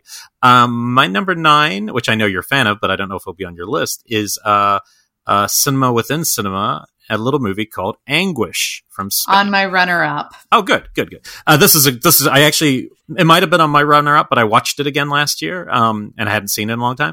And it just, it's so effective. And it's definitely my, one of the movies I most want to watch in a movie theater one day. Um, there's another one, uh, big surprise on this list somewhere that is also movie theater-based. Big Ass Luna is a Spanish director. Um, and this has a couple American actors that everyone will recognize. Zelda Rubinstein from Poltergeist mm-hmm. playing them, uh, a domineering mom, and Michael Lerner, who's been in just tons of, uh, American cinema. He's basically a mama's boy, kind of an, a, a kind of a psycho relationship, and he's a uh, optometrist who uh, is uh, encouraged from his mother uh, to use mass hypnotism and take out people's eyes for a collection. That's one part of the film. The within that, I'm going to try to do this in ways that aren't spoiler, but then there's also people watching a movie in a cinema that mm-hmm. has references to what I just said. And somebody is murdering them in the cinema. So it's like a girl and her friend, girlfriend going to the movies just on a normal day in Spain. And it's really, really well made. It's the, the play between these two kind of worlds, I'll say in quote marks, without saying how it all kind of comes together, is so well done. And it's really, it's a little disturbing at times, um, but it's also always fascinating. And I saw this at the Incredibly Strange Film Festival in New Zealand when I was young that Ant puts on. And it just was one of those movies like I'd never seen a movie quite like this when I saw it, um, and think it's fantastic. And something I did read uh, for today's episode, which I thought was really cool, is that Betty Davis was offered that role. You know, wow. Super, you know, at the very end of his, her career, and she had a scheduling. I could concert. Totally see it. It'd be though. Cool. I mean, I, look, Zelda's yeah. awesome, so Zelda works. But, um, but I could also see a late Betty Davis role would have been really fun. But um, this one is like under the radar for some people. You know, I know deep cut people are all into it. Um, but I think for some of you, this would be a great one if somebody has a cinema and is looking to play something bonkers in a forty-eight hour movie marathon or something. I think it's a great choice. So that's Anguish. Anguish, it's so watchable. Yeah. It's heavy, but it is so watchable. And it's just cut fun kind of turns. It's self-referential stuff. It, pretty early use of that, the self-referential movie. So yeah, it is. Um, my number eight is nowhere on your list. Oh, wow. I love the confidence here. Number eight from Mexico, nineteen eighty-four, is Poison for the Fairies. Oh, you talked about this. I don't think you've no, ever seen even it. seen. I haven't seen this movie. I do remember a long time ago you mentioning this one. Yep. This is one of these movies that I find I'm kind of regularly proselytizing because yeah. no one has seen it. And I consider it to be such just a fantastic landmark uh-huh. film. Um, it, it feels kind of Alucarda-ish yeah. in the setup, but it goes other places. This lonely girl is at an all-girls school and kind of Um, becomes friends with this other little girl who wants to be a witch and kind of starts leading her down this path. Um, and in it, she talks about how um, witches' natural born enemies are fairies. And so she's trying to poison the fairies. Um, but it it just gets twisted. And this is directed by um, Carlos Enrique uh Taboada. I'm saying his last name wrong. Um, but he has just a long, long history in Mexican kind of supernatural horror cinema and books. Um, and as a writer, he wrote The Witch's Mirror, which is honestly like just classic, like Mexican horror canon. Um, But yeah, Poison for the Fairies. This was one of his last films. I think he maybe did two or three after this um, before he passed away um, or his career ended. I'm not sure which, but um, it was towards the end of his career. But this one, it's this is like The Good Son if they were like trying to become witches. And it's just so it's a lot more pure and sweet and ideal. idyllic than something like Alucarda because they're younger. They're maybe six years old in this. And they both just look adorable. Um, but it's about the one girl's kind of journey to become the most wicked thing in the world, and her dragging a classmate along with her. And mm. it is just brilliantly done and very subtle, and I love it. So that is Poison for the Fairies from Mexico, nineteen eighty-four. Okay. Yeah, I just looked at the poster and it looks really cool. So I gotta I gotta look, see this thing. I, I, well, I can't remember how you must have mentioned that years ago. Years ago. I, it was probably back on Killer P O V. Okay. Uh, well, speaking of a movie I discovered back on that old show, uh, this was one uh, I feel like at the time had no presence in America whatsoever. We've talked about on our most disturbing movies. It's taking my The Entity type spot on my list here, which is a movie I've only seen once. I can remember every second of it, and it felt like I didn't breathe for ninety minutes, and that is Angst from Austria, uh, Gerard Cargill's film from eighty-three, which honestly is like the only thing I could liken it to. I did write this down. I wrote... It reminds me of when I read American Psycho, because unlike the movie, which is, you know, satire and funny and like, you know, really easy to watch, the book of American Psycho, I inhaled it. Like, I think I was seventeen mm-hmm. and I just read it, and it's the most stuck in a point of view I'd ever felt. Like, I am stuck in this person's point of view, and it's horrifying. And this movie sticks you in the point of view of a guy who has just been, it's based on some true stories of a person who was released from an asylum and, and goes pretty much straight away on a uh, home invasion killing spree. And you are just, the camera has found a way to position itself with the, with the actor where it's like often low angle, right on his face or right behind his head, and never leaves him. There's not a second of respite from being stuck in this awful viewpoint of somebody who is not well and is violent. And, and it's so, it moves in a hypnotic way. The camera is just, if it was just documentary style, I don't think it would have had the same effect. It's that it's like unbelievable camera work. And so the reason this movie j- jumped onto people's um, radar was Gaspar Noé came to Cinefamily at the time, uh, director of Irreversible, Into the Void. And he said, this is his favorite film of all time. He had seen it forty times. And he did, and he talked us through the whole thing, and, and no one at the screening had ever heard of this film. And so he put it on. We all could hardly talk afterwards. It was so like intense. And after that, it got a Blu-ray release. And I feel like now quite a few people seem to have seen it, and it seems to be in the conversation, but it makes a lot of sense in relation to his, his work, even though his, you know, besides maybe Irreversible has that, the power to kind of, you know, um, leave you speechless. But this, This is like, I've never seen a descent into guide madness that actually delivers like this thing does. So I feel like if you haven't heard of this one, if you're not up for something that w- is really rough uh, in terms of like the way it treats violence, um, it's not torture. It's more, it's more just, it feels real and sad and scary, you know, um, really highly rate, rate this film, um, Angst. Yeah, Angst is a hard film to get through, yeah. man. I don't think... Well, I think you can get through it, but it's just like again. You would not necessarily watch it again. But I think I will watch it again someday just for the camera, but it, it's a tough one to go back to. But it's it really is a, a special movie, though, I think, in terms of like just vision. So I think Sam Zimmerman recommended this one mm. to me, and uh, I'm fairly sure it was him. But it was back like a decade ago. But yeah, one watch, and I was like, that's great. I'm good. I'm yeah. good now. Um, but if, man, you're looking to feel something some night, this is probably a very yeah. cathartic film. Yeah, it's pretty intense. Okay, moving to my number seven. On my list From, or not? Possibly. Oh. We'll see. I doubt it, actually. I doubt it. But um, especially because we're moving up there. From nineteen eighty-two, straight out of the U K, Extro. Well, I love this film, and it could also be number one of this list, but I didn't end up putting it on because in a way I forgot about the U K, I think. I was doing foreign. I just kind of forgot about the uh, English speaking. I mean, U K. Rawhead Rex is definitely that would not be of, on my you know, list, not even close to my list. I have so much fun with that it's movie. It's got moments, but it is more comical in its like goofiness. But but Extra yeah, is just I mean, fucking awesome. I love it. Extra is fucking awesome. So, so this good. is from nineteen eighty-two, directed by Harry Bromley Davenport.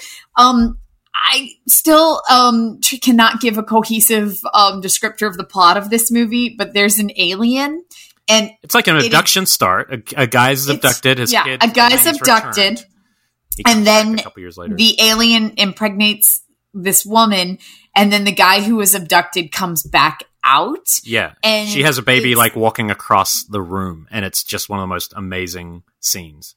It's so it's. Wild. The the birthing scene in this is is by far one of the most disturbing things that you will ever see. So much so that it landed it immediately on the video nasties list, and I still watch the birthing scene and just go, "Oh my fucking god! How did they do that?" That's wild. Um, it's wild. So this is an alien movie. It's very disjointed. It is very trippy. Um, there's a scene where Extro is walking across the street, and it is still just one of the best like creature moments in cinema because it's so horrifying. I really do not know a lot of what is going on in this movie, but I will watch it any day of the week. It is just this fever dream of alien body horror madness. And a little clown and a black panther or a black leopard or something. Black leopard, yeah. And apparently, like I think in the commentary, it's revealed that, even though I really like that moment with the black leopard, it's revealed that Bob Shaye had a dream and called the set and said, you have to put a black leopard in your film. And the guy was like, I'm not putting a black leopard in. And he said, I will pay for it. And he paid. If that's true, it's like even better. That's amazing. Because he produced it. Oh so my God. Apparently they made an extra two a couple of years afterwards. I, I did not exactly. see it. There's a three. Um, there's a three and maybe there's even a, a three. Four. I haven't wow. watched those. Yeah. I have only so ever seen good. Extra one, but um, yeah, it yeah, is. It is just this beautiful, um, just how the fuck does this even exist? Uh, just culmination of everything that is just beautiful about exploitation cinema. It's a shout out to Dennis Atherton, the number one extra fan. On number one extra fan in the world, so Dennis Atherton. Hat off to you. Uh, okay, my number seven. I don't think this will be on your list, but I'm, I think you uh, probably like it. Um, I rewatched it today because I hadn't seen it in twenty years, and it went way up on my. It was going to be my My number ten, and it's all the way up at seven because I thought it was so fucking good, and that is from Japan, Evil Dead Trap. Um, oh, here's an interesting no. fact: Toshihiro Ikeda, who made this, I just found this out when I looked him up. He made the film I sent you last week that you liked about the mermaid revenge film.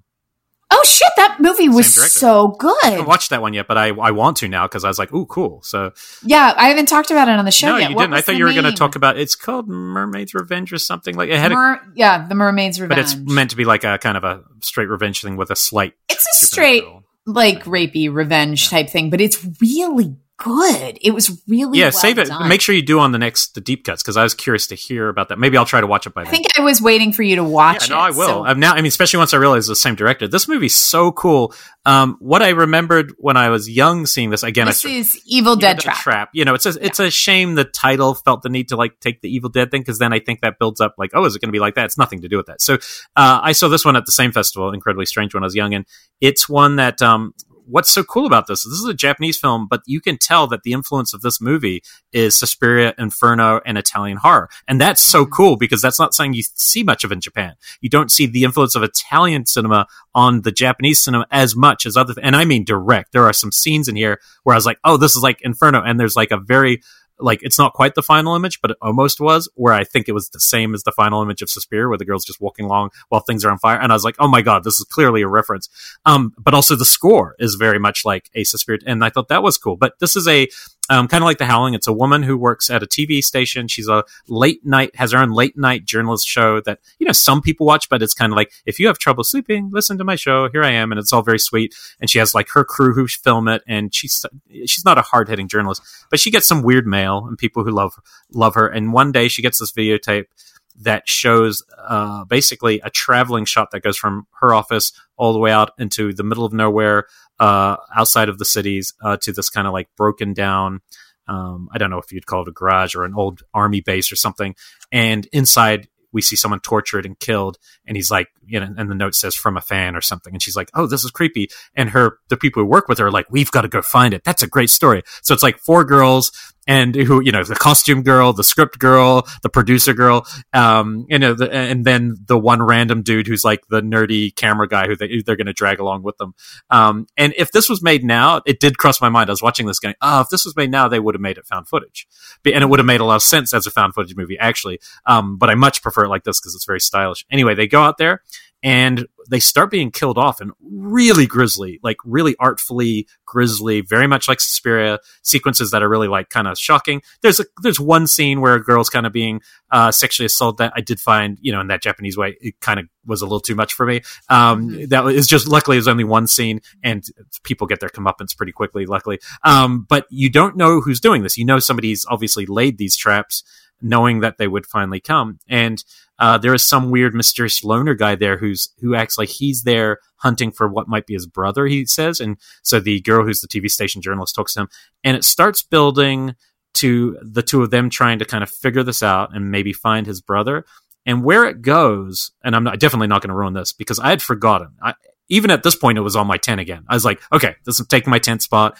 The last twenty minutes, it goes more in the realm of Hennenlotter, which Ooh. surprised me. And it's bonkers with the biggest neon bee you could ever see. And it's, and it works. And it's freaking awesome. Like, the ending was so cool. The last like twenty minutes was so different from the rest, um, that it really sold me. And, and I guess there is, I knew there was an Evil Dead Trap two. I think I've seen it a long time ago. I'm going to try to see it now, but this, it really, the influences of this really make it so fun, because it's, le- it felt less like a Japanese horror film than it did a Italian horror film that happened to be all Japanese people, which was super cool. Um, so here's a confession. I think I've only seen Evil Dead Trap two. I think the second one was easier to see for a long time, because I remember so, seeing it when I was young. So, well, here's where I saw Evil Dead Trap two was um, probably a decade ago. It was right when we had just started doing Dead Right Horror Trivia Night, um, and Ryan and I were still hosting it together. There was a distributor that was putting out Evil Dead Trap two, and they'd printed all like of box, these D V Ds. Right? I remember, and I yeah, and yeah, there was. There was a typo on the cover, and they ended up having to reprint all of them. So they gave them to us to give out. And I had like cases of them. Like, I remember joking I was going to build furniture out of Evil Dead Trap two. Yeah, I'm kind of and, hoping um, I can find my watched copy. One. Yeah. Yeah, I had watched one. I don't think I've ever seen the first the, one. The first one's really up your alley. Like, I've got to say, like, I think everything about this would be a movie you would dig. So um, I'll have to see what it's on right now, because I looked on some streaming thing and I didn't see it on Amazon right now. I still have a disc of it. Um, I'll, I'll find a way to get it. I think you'll really dig this one. And I was really, this was exciting for me, because this is one of those movies where I'm watching it go, ooh, it's a three star movie. Ooh, it's three and a half. And when it ended, I was like, yep, four stars. And Whoa. That's always exciting to me with like crazy movies. But, uh, but I had seen it a long time ago. I just didn't remember where it went. Um, but it's just also great. It, like, it's not hard to find a bonkers Japanese film, of course, but one that also makes some sort of sense. Mm-hmm. Maybe trickier. Um, so that is taking number seven, Evil Dead Trap. My number six may be on your list. Ooh. And my number six is Der Fan from nineteen eighty-two. I actually, I think Anx took the spot. It did cross my mind. Uh, I love Der Fan. Well, I mean, I, I you know. So, you're the reason yeah, I saw it. I, I think in some ways, though, I can see why it's even more yours, just the, the, the character and stuff. I could see. Mm-hmm. Um, but this one, again, there's this thing in my brain, same with Tetsu, where even though they are hard, they're also like in this weird cult niche where they're just not like any other movie, like, which is a good thing, right? Der Fan's awesome. So tell the, so, tell the people. Der Fan, Der Fan, um, this is, this movie just like hit me. Um, Elric had lent me this right when we first I think it was started Mondo Macabro disc that put it out recently. Yeah, the Mondo Macabro. And you lent it to me right when we started doing our Patreon show. It was probably like one of our first two episodes that we talk yeah. about it on. And the setup, this is um, directed by Eckhard Schmidt. It's a German film. And the setup is that there is this just absolutely stunning. I mean, she just lights up the screen, maybe fifteen, sixteen-year-old girl in high school who is completely obsessed with this rock star. It's like a new wave band. Yeah, it's it's very kind of synthy new wave. And she is just completely obsessed with him, is sends him letters all the time talking about how she knows they're going to get married. Like, she has built this massive relationship up between the two of them. And she um, skips school and runs away and goes to one of their concerts, determined that he is going to marry her and hook up. And she gets there and he decides to hook up with her. He actually, they end up meeting and they hook up. And then it takes this absolutely horrific, wild, holy shit, I did not see that coming turn. And then it gets very yeah, you can't really say much out. about it because it's so, it's so dark. Uh, yeah.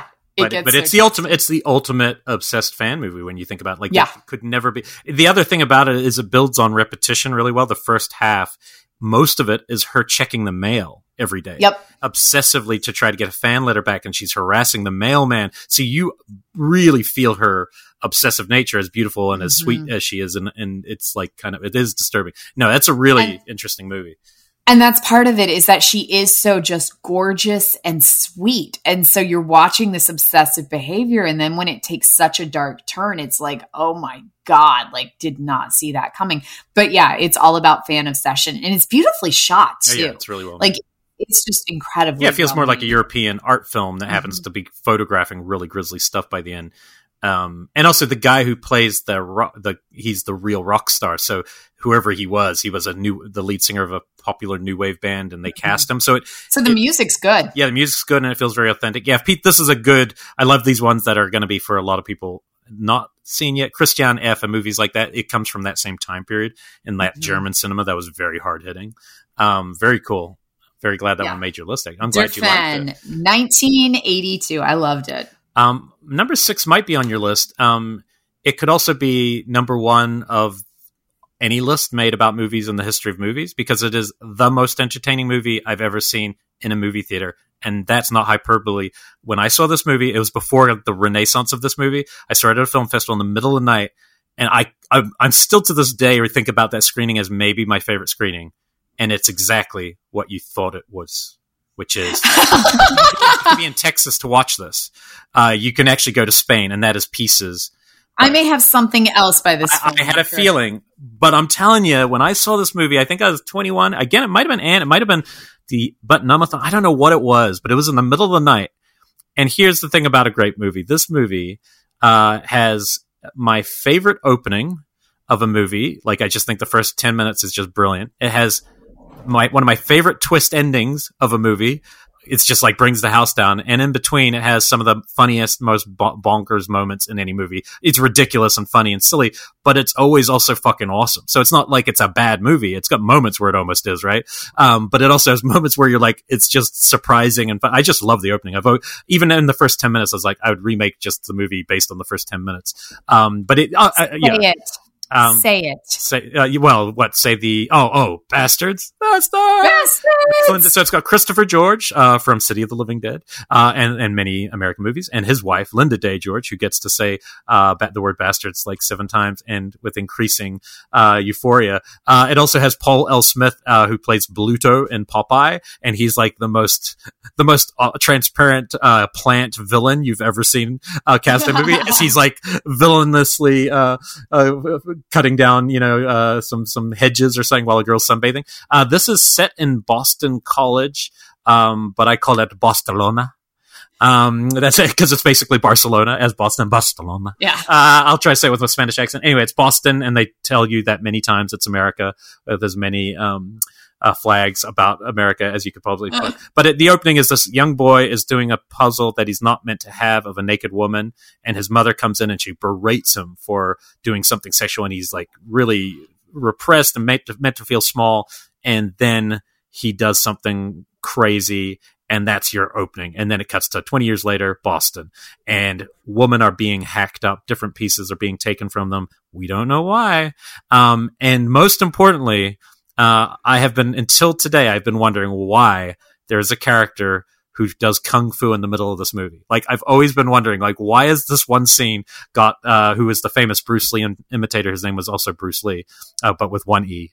Uh, he was in many, many films during this period. And it turns out the producer at this time, I read, was in making all these kung fu ripoff mo- movies in Rome. So he figured it would help the film's sales if you put the guy right in the middle of the movie.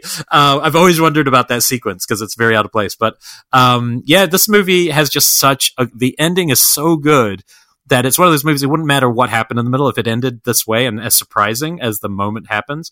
Uh, it's a total crowd pleaser, and uh, I'm proud to put this in my in my top ten. Pieces. I saw this in a theater when I lived in New York City decades ago and absolutely loved it. And I actually tried to watch it a couple of years ago.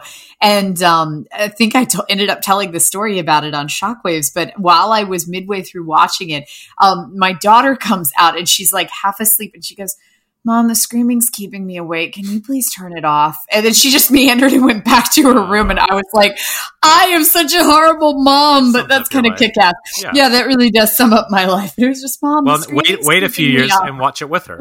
That's what yeah, I would do. Exactly. Uh, but it really is a good movie. And if you haven't seen it, it's just like, it's just so fun. It's like, it's like get, get your local theater to play it one day, you know, and you'll mm-hmm. have, and that's Bob Murawski's company put that back out into the world. So it's very easy to find. Grindhouse release thing. Yeah. Very happy that it's out there. Well, my number five, um, I love this movie so much. It's just, it, it makes me cry and smile. And that is from nineteen eighty-seven, A Chinese Ghost Story. Oh, this cool. is a Hong Kong film. Um, this is a romantic martial arts movie horror comedy. It has a lot of Evil Dead thing. Shots, right? Like a lot of shots that are like that. Yeah.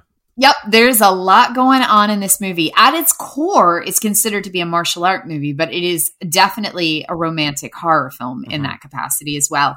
Focuses on a tax collector who's traveling around the country collecting taxes, and he is in this tiny, tiny little town and realizes he's going to be there overnight, and it is too late to travel back through the forest.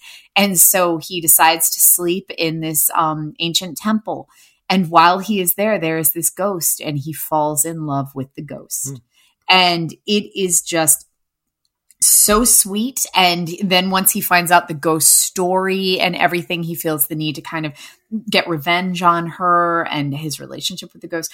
There is just something so sweet and yet supernatural about this. And then it's also a, a martial arts movie. Um, so there's a lot going on, but this is one I've never seen another movie like this. It's best and kind. Yeah. Yeah. It is just one that, and I first discovered this. It was in the Fangoria one oh one Films You've Never Heard Of book back in the nineties. And long before I worked for Fangoria, I had that book and used it as like a checklist. And some of them were really hard to find, but this is one that I was able to rent at a video store. And it was just such a shockingly underseen film and still is. And so this I don't think nineteen I saw it actually. Great.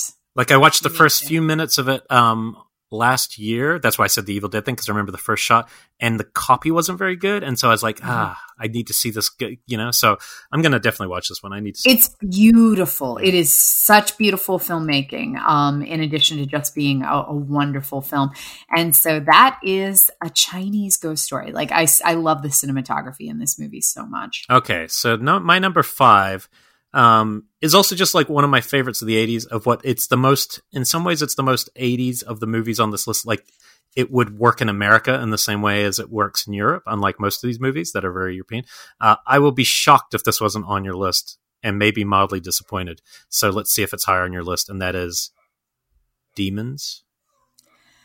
Was on my runner up. Oh. I almost had it. I almost thought this might be like one or two for you for some reason. I don't know it, why. It came close. I know. You, I know you love Demons too. So I love Demons too. Oh my god, I love Demons as well. Yeah. Demons two. I Demons I two is fun, but Demons it. is like a is really one of the great it's horror scary. movies. Yeah, and there aren't many like this where, where it's like unrelenting and it just goes for it and it's set in a movie theater. Uh, you know, to me, it's Lamberto Bava's best film. It's eighty-eight minutes exactly, and I've always thought that's the perfect length of any movie. So yep. it's, I love that it's exactly that. Um, it has the best tagline: "They'll make cemeteries their cathedrals, and the cities will be your tombs." Like that gives me shivers even just reading that. Like it's as good as uh, kind of when you know the Dawn of the Dead kind of uh, tag. So. Um, I just love this movie. I think it moves so well, and I haven't seen it recently, so I'm kind of like dying to kind of rewatch it in the four K or whatever was released. Um, but yeah, you've got a group of people unearth uh, this this mask, which is also cre- related to a demonic pack somehow, unearthed while they're all in a movie theater, and basically they the person puts it on. Is it Greta Greta who puts it on first, or mm-hmm. she's cut by it, right? And then basically becomes these like they're like hyper zombie. Right, or something. You know? They're not. They're demons, and yeah, it drives me nuts that that's no longer a thing yeah. because we had the demons, we had Night of the Demons, we had you know demons yeah, yeah. were they're a thing fun, that yeah. you could have in the nineteen eighties where it's like they're not zombies, they're demons. But now, if you try to say that, it's like, well, if we have demons, do we have angels? No, they're fucking demons, yeah, yeah. man. No, it's- um. But yeah, I love the whole demons kind of mythology. I wish we could bring that back as a creature. Yeah, and of, if somebody said to me, like, you know, here's your five million dollars, you can remake any movie for the American market, as even though it might seem sacrilege, I think Demons would be one of the easiest movies to translate to an American, like, and just making something that's super intense movie theater. But, like, if you could really do it, go to town. I've always thought this is, like, one of the closest to the American sensibility of that period for a European yeah. film, and probably why it did so well here um, on, you know, video. But it is it is a terrific movie. movie and if you're looking for that scary, intense thrill ride, it will tick that box. Hey Elric, I don't even know if we're gonna have one crossover because uh, we are already in the top end of our list, and I got a couple more that I guarantee you do not have. Yeah, I guess that's list. The difference of doing like what are the yeah. best ten versus what are your versus favorite ten personal faves. Yeah, yeah. Okay, that would be fascinating so if we don't. Hey, okay, it happens to me with Brian all the time too. So it's, it's just we. Yeah. Hey, we obviously podcast with the right people. What are you gonna do? In my number four slot, I have my other favorite dance horror movie, and that is nineteen eighty-seven Michel Soavi's Stage Fright. That is not I, on my list, but I do love it. I love this movie so much. The fact that it opens with a fucking dancing giant owl. Yeah. And it is a musical where the killer is a giant owl. And then well, he's not it goes it, now, but, you know. no, but you know. But then it goes into a meta film about the stage production and the theater company that you've been watching perform, and somebody puts on the giant owl mask and starts killing. Honestly, I think that this movie has some of my absolutely favorite murder sac pe- yeah. sequences ever. Um, the scene under the stage with the feathers falling down, that is some next level fucking brilliance. I've used that in my classes so many times because it, it's pure tension, but the cinematography and how it's being shot, it is just absolutely gorgeous. While simultaneously with the cat, there is just so much going on in that scene that is just driving the tension every inch of the way. So passionate about it. I'm choking. And it's con- controversial to our backstory because I tried to veto it on a Giallo list. That you did do. Um, did I veto it or I, did it end up making it on? You vetoed okay. it. Yeah, and I think I stand by that still. But either way, it's a great movie. It's a, and, it, and it's a great version of a slasher movie, too. Like, either way, you know, whatever you... And this is one, I still consider this to be a Giallo film because you do have a masked black glove killer. It still feels very much like a Giallo film. But at the same time, this is clearly where it's starting to transition into Italian slashers.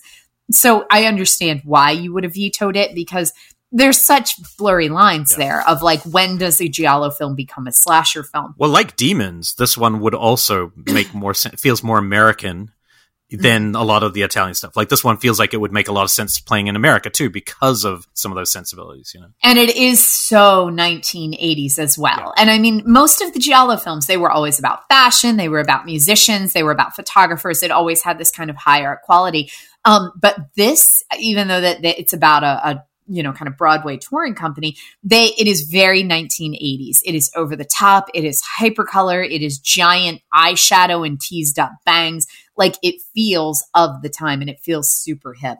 I love Michel Soavi across the yeah, board. Cool. Um, but this by far is, is my, when favorite. We do our nineties horror list, one of his movies will probably be very high on both our lists. That's all I'm mm-hmm. saying. Um, I would think so as yeah, well. Very special. Well, I am going to take from your favorite murder set piece to my favorite murder set piece from the same country, and that is my Argento entry, which is A Tenebrae from Italy, oh. what, which is one of my favorite movies ever. I mean, I it's really hard because a part of me also wanted to put like Phenomena because it's the most eighties movie you could have by Argento. It's a very oh my gosh, movie. Yeah, I love it. I, I think it's good, and I I think Inferno is one of my favorite uh, horror films ever made. But Tenebrae, I think, suits this list the best because it's also like the perfect. Conclu- it feels like the conclusion to Giallo. It feels like the end of the period of Giallo, but also a massive step towards the slasher film and Stephen King concept. It's a Stephen King story. It's a it's a horror novelist is being, you know, stalked about and imitated uh, murders from his book um, and trying, you know, kind of coming for him in, in a foreign city, which is the perfect kind of Stephen King, which is an eighties horror writer. So to me, this one has a lot of big swings, but then it, the set pieces are just so well done. Uh, the flashback structure uh, in terms of like what it's looking at is so different and original at the time and feels so edgy. Like now some of the politics and, you know, are probably dated and some of the ideas, but I still think they're interesting. Um, it has a good cast. Anthony Franci- Francesco, uh, who plays the lead, you know, is a very well-known American actor. Uh, John Saxon's his book agent. Uh, Dario Nicoliti is really great as the kind of, um, you know, the, the writer's assistant type character in this. It's got my favorite Goblin track of any of their music. Not necessarily the whole score, but the main, the I just think it's like next level. Oh God, that, it's, that, you know, for a murder no, scene, it's amazing. It's that motif is so good. And there's just, there's an incredible crane sequence that's a couple minutes long, which is just, you just, people don't make movies like this anymore. They especially don't make horror movies where they're doing a two-minute crane sequence to, for the payoff of the kill. Like, it's, I mean, maybe, you know, somebody like uh, Jordan Peele or uh, the guy who made, uh, you know, Midsommar could put, could get away with wanting to do that now, but most people wouldn't even be allowed to. It, it's so freaking great. And um, something really co- apparently was inspired by Argento was actually stalked by fans. So that's what inspired the story, wow. which I thought was super interesting. Um, but there is one fun little thing that might be a little bit of a spoiler for a movie that's uh, that may or may not come up. No one will know, but I never knew this. This is from IMDb. The harsh modern look and cinematography of the film was largely due to Dario Argento being impressed with Andrzej Zulawski's Possession from the year before. What? Did not know this fact ever, and both were on the Video Nasty list. So there's a little factoid that I would never... And I lo- what I love about that is I really get excited when filmmakers are being blown away, just like John Carpenter on the In Search for Darkness documentary. He talks about um, Prince of Darkness being inspired by Argento's Inferno.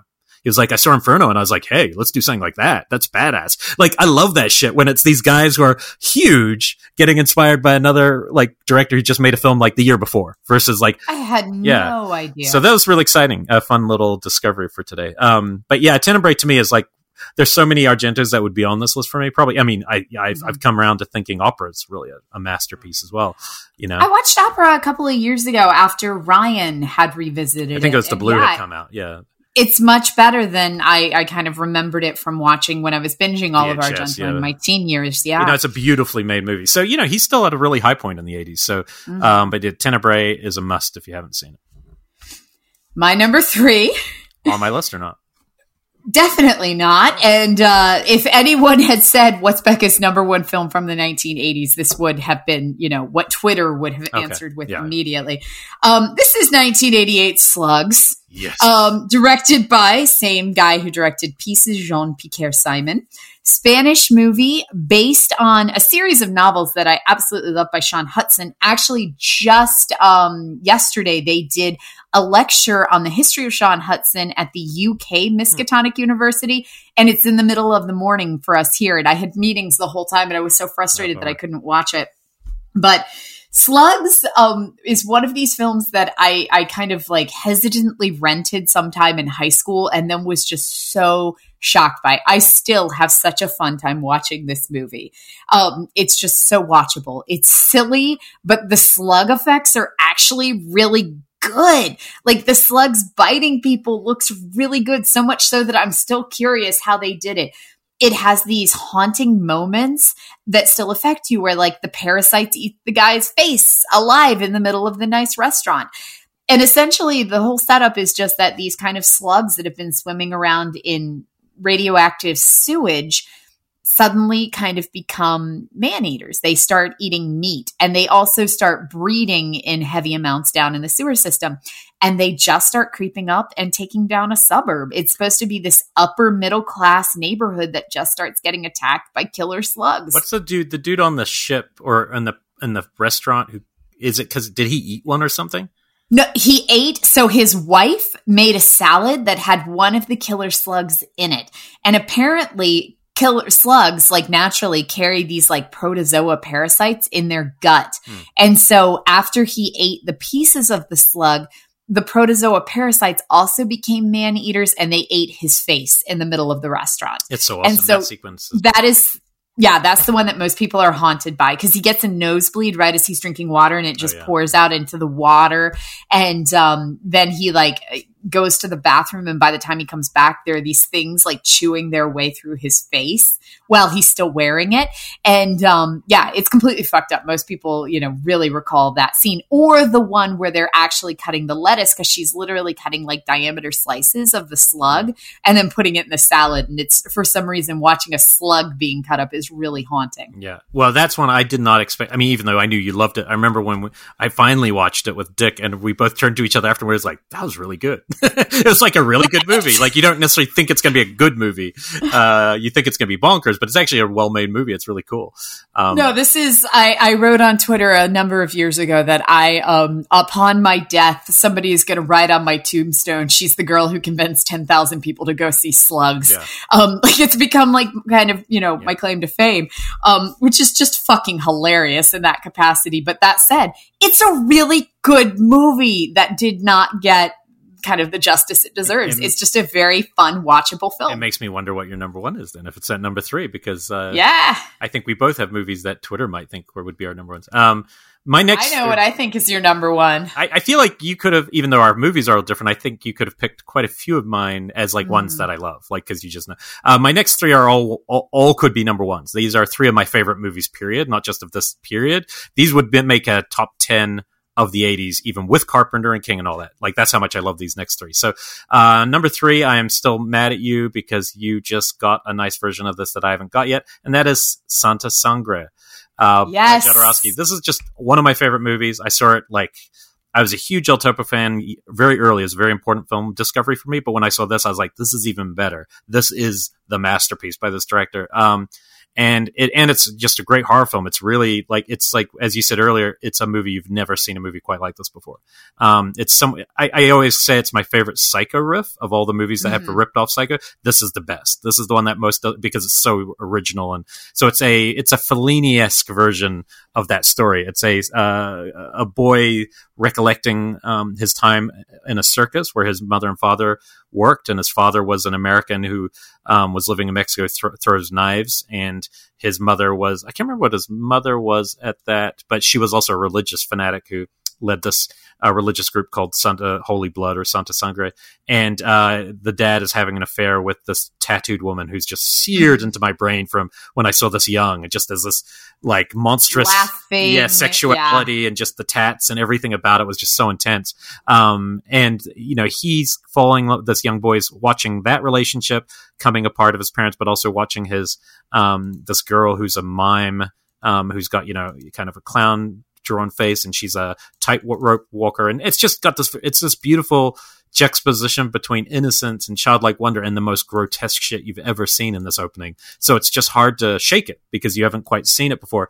um Anyway, uh, the, very early in this, this will, you know, kind of important spoiler, uh, the the knife throwing man uh, gets so mad at his uh, wife and so over it that he severs both her arms publicly in a very dramatic fashion. And it's one of the most intense moments I've seen. And then, then it cuts to like the mental asylum twenty years later, and this young boy's grown up, and you start to realize that he has basically imagines that he's still in a relationship with his mother, that he lives with her, and he operates as her arms. And so, yes. and it's just a really, uh, it's just an amazing dance. What this movie, but yeah, it's really something special. Yeah. I'm, I'm doing the butterfly yeah, movement the, right yeah, now, or, the or I guess or it's the dove, the, the doves, doves the dove, yeah. yeah.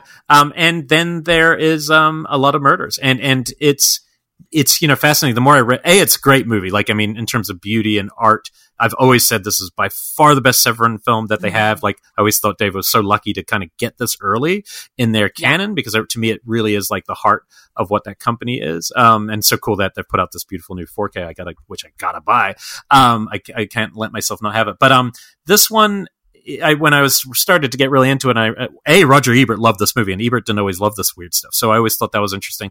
Another cool connection, produced by Dario Argento's brother, Claudio Argento, which I always thought was cool. Wow. Yeah, so super cool of him to produce this. He produced a lot of cool stuff. Um, but the interesting story was that a part of the story was um, Jodorowsky, you know, who's the type who would have a story like this. He was in an unemployment office or something in Mexico, and he was sitting next to a guy who he starts talking to, and the guy starts basically talking about how he's in a sanatorium and how he had been a serial killer and had murdered a bunch of brides and buried them in his backyard.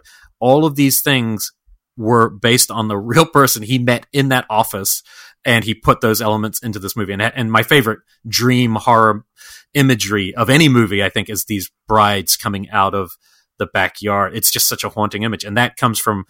from his mouth as a true story, um, from somebody he randomly met, um, who was like, you know, totally normal. He said the guy, you would never know he was psychotic, and he was just sitting there and recounting what he had done. So whether that's actually true, Jodorowsky's a big storyteller too. So, uh, but this is a really special movie, and I don't think Jodorowsky's other movies are actually horror movies. They have horror imagery. This one's mm-hmm. a horror movie with the big H, and it does it all.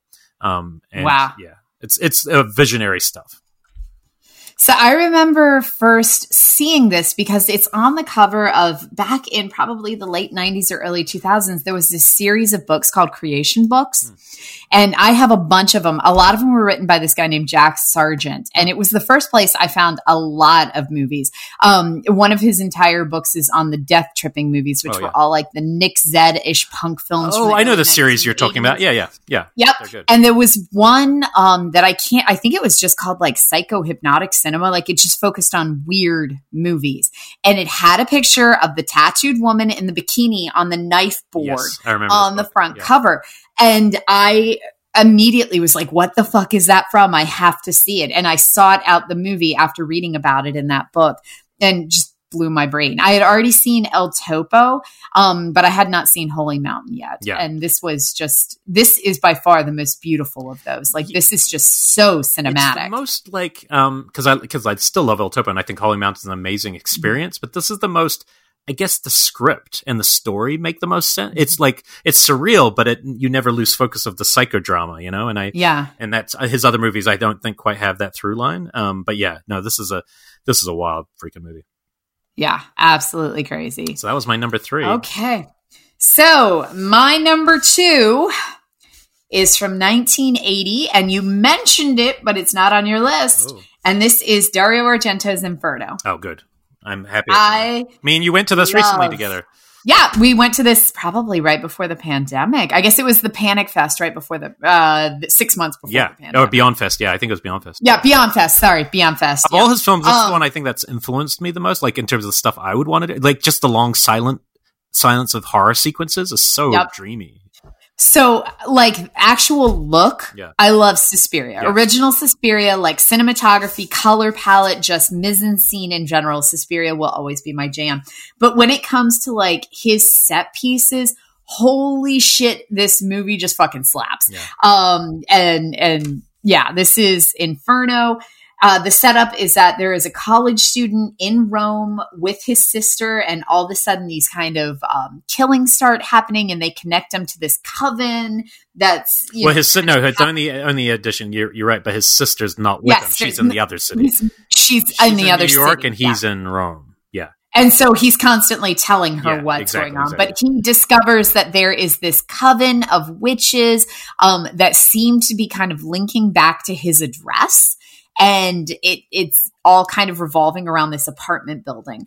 And the opening scene, which is this in this flooded underground ballroom, yeah, it's, is the it's like most an upside down space almost. It's so that's it exactly. So it's just this flooded ballroom in the basement that is just, they're submerged in ten feet of water trying to recover this key from the floor, but the water's crystal clear, and all of the furniture and the decadence and the opulence is underwater with them.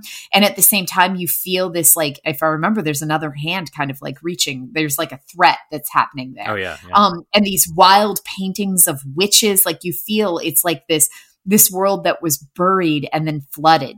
And it is beautifully lit. It is just the most highly expensive, I suspect, yeah. set piece ever. It's just gorgeous. And then there's um, the rat scene where uh, it's a character, kind of an, an ancillary character, dies by rats out near the river. And it is just a horrifying yeah, scene. That's the part that's actually probably, part of that is actually New York. Like most of it's probably mm-hmm. Italy, but I think William Lustig was part of that um, that period of shooting. The stuff shot oh, in New really? York. I think I read that. And also, I know Mario Bava helped do the, the amazing yes. mirror sequence at the end. So the mirror sequence. So I this is my favorite out of all of yeah. the three Mothers films. If I take out kind of the visual element, because again, Suspiria, the way that it looks will always and trump sounds, in my yeah, mind. That, that, the look and yeah, sound and of that sound. Film is unparalleled. Yeah. But plot-wise and actual set pieces, Inferno every day, um, especially the ending. The ending with the mirror sequence is so goddamn scary. Yeah. Like, this one just pushes the terror so much. Um, I just love Inferno. And this was just such a joy to rewatch in the theater. Of, yeah, of all his films, that's the one I had most dreamed of seeing on the big screen. And so we, we got that chance. It really just, it's it, it's the closest he comes to that, what we call, joke around as pure cinema. It's like, it's, yes. You're just watching what movies can do. He nothing else could show you this. You know, it's it's mm-hmm. so good. Um, yeah, and the guys. The only weird thing is the dude's like mustache or whatever. The, the the main guy, he looks a little funky. He reminds me a little bit of the lead actor who I've never loved, and even though I love Prince of Darkness, by which actually maybe that's why he got cast, because if if Carpenter's saying this was his Inferno, oh, yeah. maybe he's like, I like that look. A little bit like that. Uh, we'll go from your pure cinema Italian movie to my favorite pure cinema Italian movie, which I also knew you love because it topped our. Uh, Fulci draft, and that is uh, just one of my favorite horror movies ever made, The Beyond. Higher on my list. Oh, yes. That makes me happy then. Because this is like my number one horror movie of all, in some ways. Like, this is if I was doing my top ten, but for no real surprise. All I'll I say know about what this your movie, number but, one is. Yeah, all, all, all, only thing I'll say about this right here is there is a Kiwi in it. So there's a Kiwi in both my next two movies. That's all I'm going to say. Kiwi leads in The Beyond, and Kiwi leads in the next one. That's all I'm saying. Well, since your number two is now paused, I'll go to my number yes. one, which is Fulci's nineteen eighty-one, The Beyond. That's the best movie. This is such a great movie. Um, it is a Southern Gothic that takes place in New Orleans, but at the same time, it has these traditional Italian zombie tropes. But at the same time, it feels like, you know, a Fulci film in that it's a dreamscape and you don't know what the fuck is going on. And it's total nightmare logic. And I still can't completely explain every element of the plot to you. The set pieces are just wonderful. Like, just, you know, how slow everything moves. But as soon as there is a murder, it kind of ramps up and moves very quickly. I love the painting element. I love the flooded basement. There's a, you know, scary redhead, which is, you know, just a fun trope that we see throughout horror history, but she's really fucking scary in this. So go. And she'll be fine. Redhead. I think she'll be fine. She's not going to. She'll she be fine. If you have a redheaded daughter, let her watch it. She'll be fine. That is, well, that in general, when they're like, oh, her parents are dead. She'll be fine. And then everybody walks away from her and it's like, like oh. oh, it's Italian. She's not going to be fine. She's she's going to lose gonna it. And then the acid comes. Yeah, like, and- you know, there's funny things that you, when you think about like what is horror and why you love horror, that for me, it's the something that happens to the redhead girl. But right around that, um, the main character, Katrina McCall, who I just love, I think she's got her back to a plane of glass. And something, mm-hmm. you know, one of the zombies smashes her and like starts pulling her back. And there's something in that moment that I was like, oh, that's the feeling I love in horror. It's like surprising, disturbing, and and and it's, you know, it's coming, but it's coming and you can't stop it. I, I love that about Fulci. So good. This one, um, every single time I rewatch this, I'm frustrated, but like laughably frustrated by the fact that um, they no one seems to realize that you should shoot them in the head. Yeah, I know, right? Um, and it's the only thing that works. But literally, like after ten minutes of the final scene, they're still shooting them in the kneecaps, going, "Why are they not dying?" And then they shoot one in the head, and he dies. And it's just like the the learning uh, curve is a bit off there, but. Beautiful ending as well. This is how you end a fucking horror I film. think it's the you best walk. final image yeah. of any horror film and, and almost any movie. Like, in terms of final image, it's as visionary as that shit gets, right? Yes. And the idea that this was like what called Seven Doors to Death and just done as a kind of cheesy B-movie. The, the release of it was so kind of bastardized, I think, in America. Mm-hmm. Um, not as bastardized I still as have. America, but. I have the original V H S release okay. of The Beyond. I have one of the Seven Doors of Death copy, and it looks like an old E C W yeah. comic yeah. where it's, you know, very much, it looks like it's supposed to be kind of a horror comic. It says nothing about the actual film, and it doesn't even relate because this was part of his um, Gates of Hell trilogy. Right. It does not even relate back to the first film. And yeah, they're not really a trilogy, cover. right? Like even yeah. they, they're just loosely connected. As, and I love all of those, and they're all eighties. I, I would put them all on the list, but this is the one that it just stands up on its own as, as something special, I think. Um, Some Book of Ebon action. Yes. Yeah. And I didn't know back in the day when I first saw that, that David Warbeck was a Kiwi. And now that I do, it makes me love this movie even more. Um, so it's it's very exciting to see him, him uh, leading the film. If only more Kiwis were in bonkers movies. Wait a minute. My number one. Oh, God. Saw it coming. My number one is... I'm trying to think of something funny that I could say instead of this movie, but no, too late. Possession. Um, Andrzej Zulawski's Possession, starring New Zealand's own, only, I would say, Sam Neill, uh, straight from Event Horizon. He went into this movie um, twenty years into the future. Uh, and Isabella Gianni giving one of the you know most manic, uh, deranged performances ever put on screen. Ever. Uh, the friend character is really good. Margaret Carstensen, she's from all of um, Fassbender's movies. She was part of his team. And then uh, Mister Yoga himself, Heinz Bennett, uh, playing the, the person she's having an affair with. This is just, uh, like, I don't even want to talk about it too much because it's one I try to, even though it's a joke at this point, how much I like it, I also am trying to not overwatch it too many times because I want it to always still have that power for me. So I know people think I've seen this a million times, but I've probably only seen it about six times, I think. And wow. one one was to track down the eighty-minute version just to see the differences because I'd never seen that. My first viewing was the correct version back way back in the day. And, um, you know, there's a one hundred thirty minute or one hundred twenty-five minute. That's what you want to see. If you find an eighty minute version, you really shouldn't watch it because it cuts out the bulk of a the editing rhythm, but it also cuts dramatically out the relationship stuff. And that is what this oh. this is basically. You know, this is um, coming out very close to the same time uh, as another film that was high on my list, which is The Brood, and it's a very similar movie. Uh, yep. Just told in, you know, I I wrote down its horror film as a personal scream. You know, it's using a horror film to disguise pain that somebody's going through. Uh, in real life, uh, Zulawski had been shooting a very difficult film in France and been away from his wife and child for a long time. He came back and found that his wife had shacked up with another person and he was just utterly destroyed. So he started writing this this pain tribute. Uh, but it's gussied up in the story of a spy, you know, um, played by Sam Neill, who's come back to uh, Berlin. Um, the wall is up, obviously, and so there's a lot of that iconography. He uh, comes to see that his kid is home alone, and he's way too young to be home alone. And it's like, where the hell's your mom? And you start to realize that they are at the end of their relationship. She's shacked up with somebody. He finds the lover. But then he also realizes maybe there's another person on top of that. Yeah, like the lover is not really the lover. He's a little anymore. clueless he's too. Like, yeah, he's been. Yeah, tilted. He's like, no, no, she la- yeah. she moved on from me. And doing yoga while he does it. Yeah. Um. And and when we find out what it is, uh, that's when we enter uh the uh, primordial fuck monster that uh is so well known. And I won't say much more after that because I I find it so fascinating where it goes after that. It's just it's pitched at a level that for some people they can't take it because they think it's silly or they think it's over the top.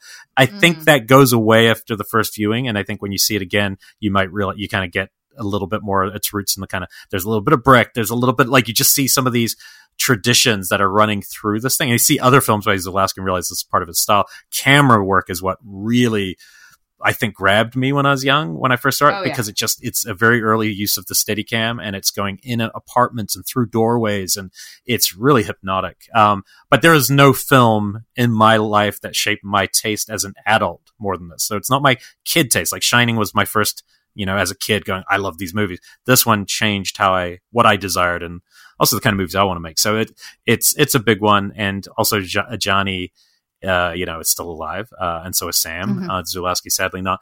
And she hasn't said much about this. Recently, she did say something like, I could have only, it's the kind of movie you could only do when you're young because the director is asking everything of you and all of the darkness and you have to go to a place. And I could never have done it again. I survived it, but only barely, like is her wow. reading. And Sam Neill's always said it's actually one of his favorite films he did, but he said somebody on it was insane. And he would wait till they died to talk about it. And then Zulawski died and he still didn't talk about it. So that leaves one person. Wow. Okay. Well, she seems like she was being pushed to that point. That's what uh, people say. Like in the in the making of, it's pretty clear he he really does. You know, probably by today's standards wouldn't be acceptable directing. I mean, the way we, uh, the profession that has become directing uh, in today's climate isn't what a lot of the results, even Kubrick now is heavily criticized for The Shining. Yes. And, and yet... You know, it's a t- always a even tough Hitchcock, like what Hitchcock did. It was, of yeah. course. And, and some of it with Hitchcock's with Tippies is pretty, very clear that he's crossing very lines. Bad. But, but, yeah. but there's also this, you know, there's the film lover in you that's very hard to not see the results. And, and I think it's, for me, it's okay if the person, um, allow, if, if Isabella Gianni says you can push me as far as you want and they make an agreement before, then I don't have a problem with it. As long as it's when somebody's do playing mind games with somebody and fucking with them, which a lot of great films have done. Uh, I feel definitely not okay about that because it's, you know, it's very manipulative, but you know, uh, it, it, the result in this is like, uh, very hard to argue with. And it's, uh, it's, you know, it's a whole different type of movie. So that is my favorite, probably my favorite movie. So, uh, Possession topping the list like you knew it would. Of course it's going to. No, I love Possession. Actually, one of the first things that we ever did together was go see Possession in thirty-five millimeter at the Silent Cinema. I actually started thinking way. about that night uh, when I was putting this on the list and going, oh, yeah, I remember we went to like, um, uh, what's the diner? Cantors. Cantors. And Cantors. We didn't really know each other. And there's a couple other people. And we're all uh-huh. just talking movies. And I remember it just set the scene. And I knew a lot of people who were going to this had never seen it. So I was super yep. excited to see what the reaction would be. And I had never seen it on screen. I'd only seen it. Yeah, I'd only ever D V D. Seen the V H S copy. I'd never even seen D V D. Yeah. I'd only ever seen the V H S copy, and the V H S copy that I'd seen was so dark you were never really able to Especially see Especially the monster. monster. No, yeah, that, and and yeah. it kind of works being dark, of course, because mm-hmm. you know it's meant to be otherworldly. But um, and and the one, last thing I'll say about it is Carlo Rambaldi made the monster, and it's just amazing because that's the same time he's making E T. So yeah, and well, of, he ended up reusing parts of it in Cameron's closet, right? Oh, he might have. Yeah, might have done. I didn't even know that. Um, I, I need to I need to rewatch Cameron's Closet. I'd always heard the rumor that they were kind of like repurposed parts. I did hear um, that Zulewski, because he, you know, the uh, Carlo didn't come to Italy. They he basically what I heard, because you know when you watch a movie you you like the director's vision of this monster. It's like a penis phallus. Uh, he said he opened the crate and he cried because it was not. What he had no vision of a penis monster. He just looked in like, what the fuck are we going to do with this thing? And then he had to make it work. And I'm just like, that's hilarious because it seems symbolic. It seems to tie into the narrative, but he was very yeah. shocked at what Rambaldi had sent him at the time, I think. So uh, just goes to show movies sometimes are happy accidents. Yeah. Uh, anyway, that that was super fun because these are some of our favorite movies. I know we, yes. we love all movies, but this, you know, there's so many great horror films made in other countries uh, that if you're not looking, then you, you're you're missing so much good stuff. Mm-hmm. I'm excited to do this with the nineties as well, too, because eventually. That is where a lot of the international films, because horror was kind of in a slump here in the nineties, supposedly. I think that as soon as we start doing our list, we're yeah. going to prove that there's actually some really good horror coming out in the nineties. Um, but because it was already getting kind of marginalized here in the States, the international stuff that was getting released in the nineties got no play here stateside. I feel um, like that so would be our for, least predictable list, our nineties one, right? For some reason. Just because mm-hmm. I, I, even off the top of my head, I'm like, oh yeah, what would be on that list? That'll be fun. We'll do. We'll wait till you know we're going to finish this, and we'll go back to our normal thing for a while. But yeah, um, but yeah, nineties will be fun. So I got some topics I want to cover. Like I've been thinking about killer cars a lot lately, and I was like, we need to do like killer a killer car one. I mean, we um, also might have a few weeks off in summer though, so you know. Yeah, you're seeing Duel tomorrow night, and so I was like, yes. yeah, that's kind of you know, it got me thinking. That'll about be my first cars. Movie back in a proper movie. Th- well, proper. It's a secret cinema, but it, I, yeah, seeing that, I'm very excited. I've only seen it. I was thinking we should do a summer camp episode where we talk about summer camp horrors. We got a lot to cover okay, here is what I'm right. saying. So There's let's keep on chugging. Yeah. Um, but very cool. That was a fun one. And uh, thanks to our uh, sound engineer, Ernie Hurtado. Thank you. And we will be back uh, next week. We will be back with deep cuts and more crazy, weird films on our Patreon show.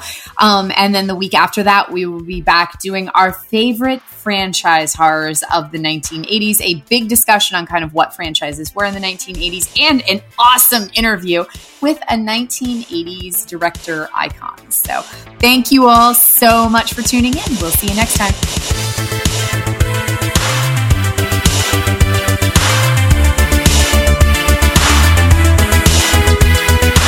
The Colors of the Dark podcast is a Fangoria production. Producers and co-hosts are Rebecca McKendry and Elric Kane. Executive producers are Tara Ainsley and Abby Gould. Associate producer is Jessica Soff of Amir. Sonic branding by Michael Rodriguez. And, of course, our amazing sound engineer, Ernie Hurtado.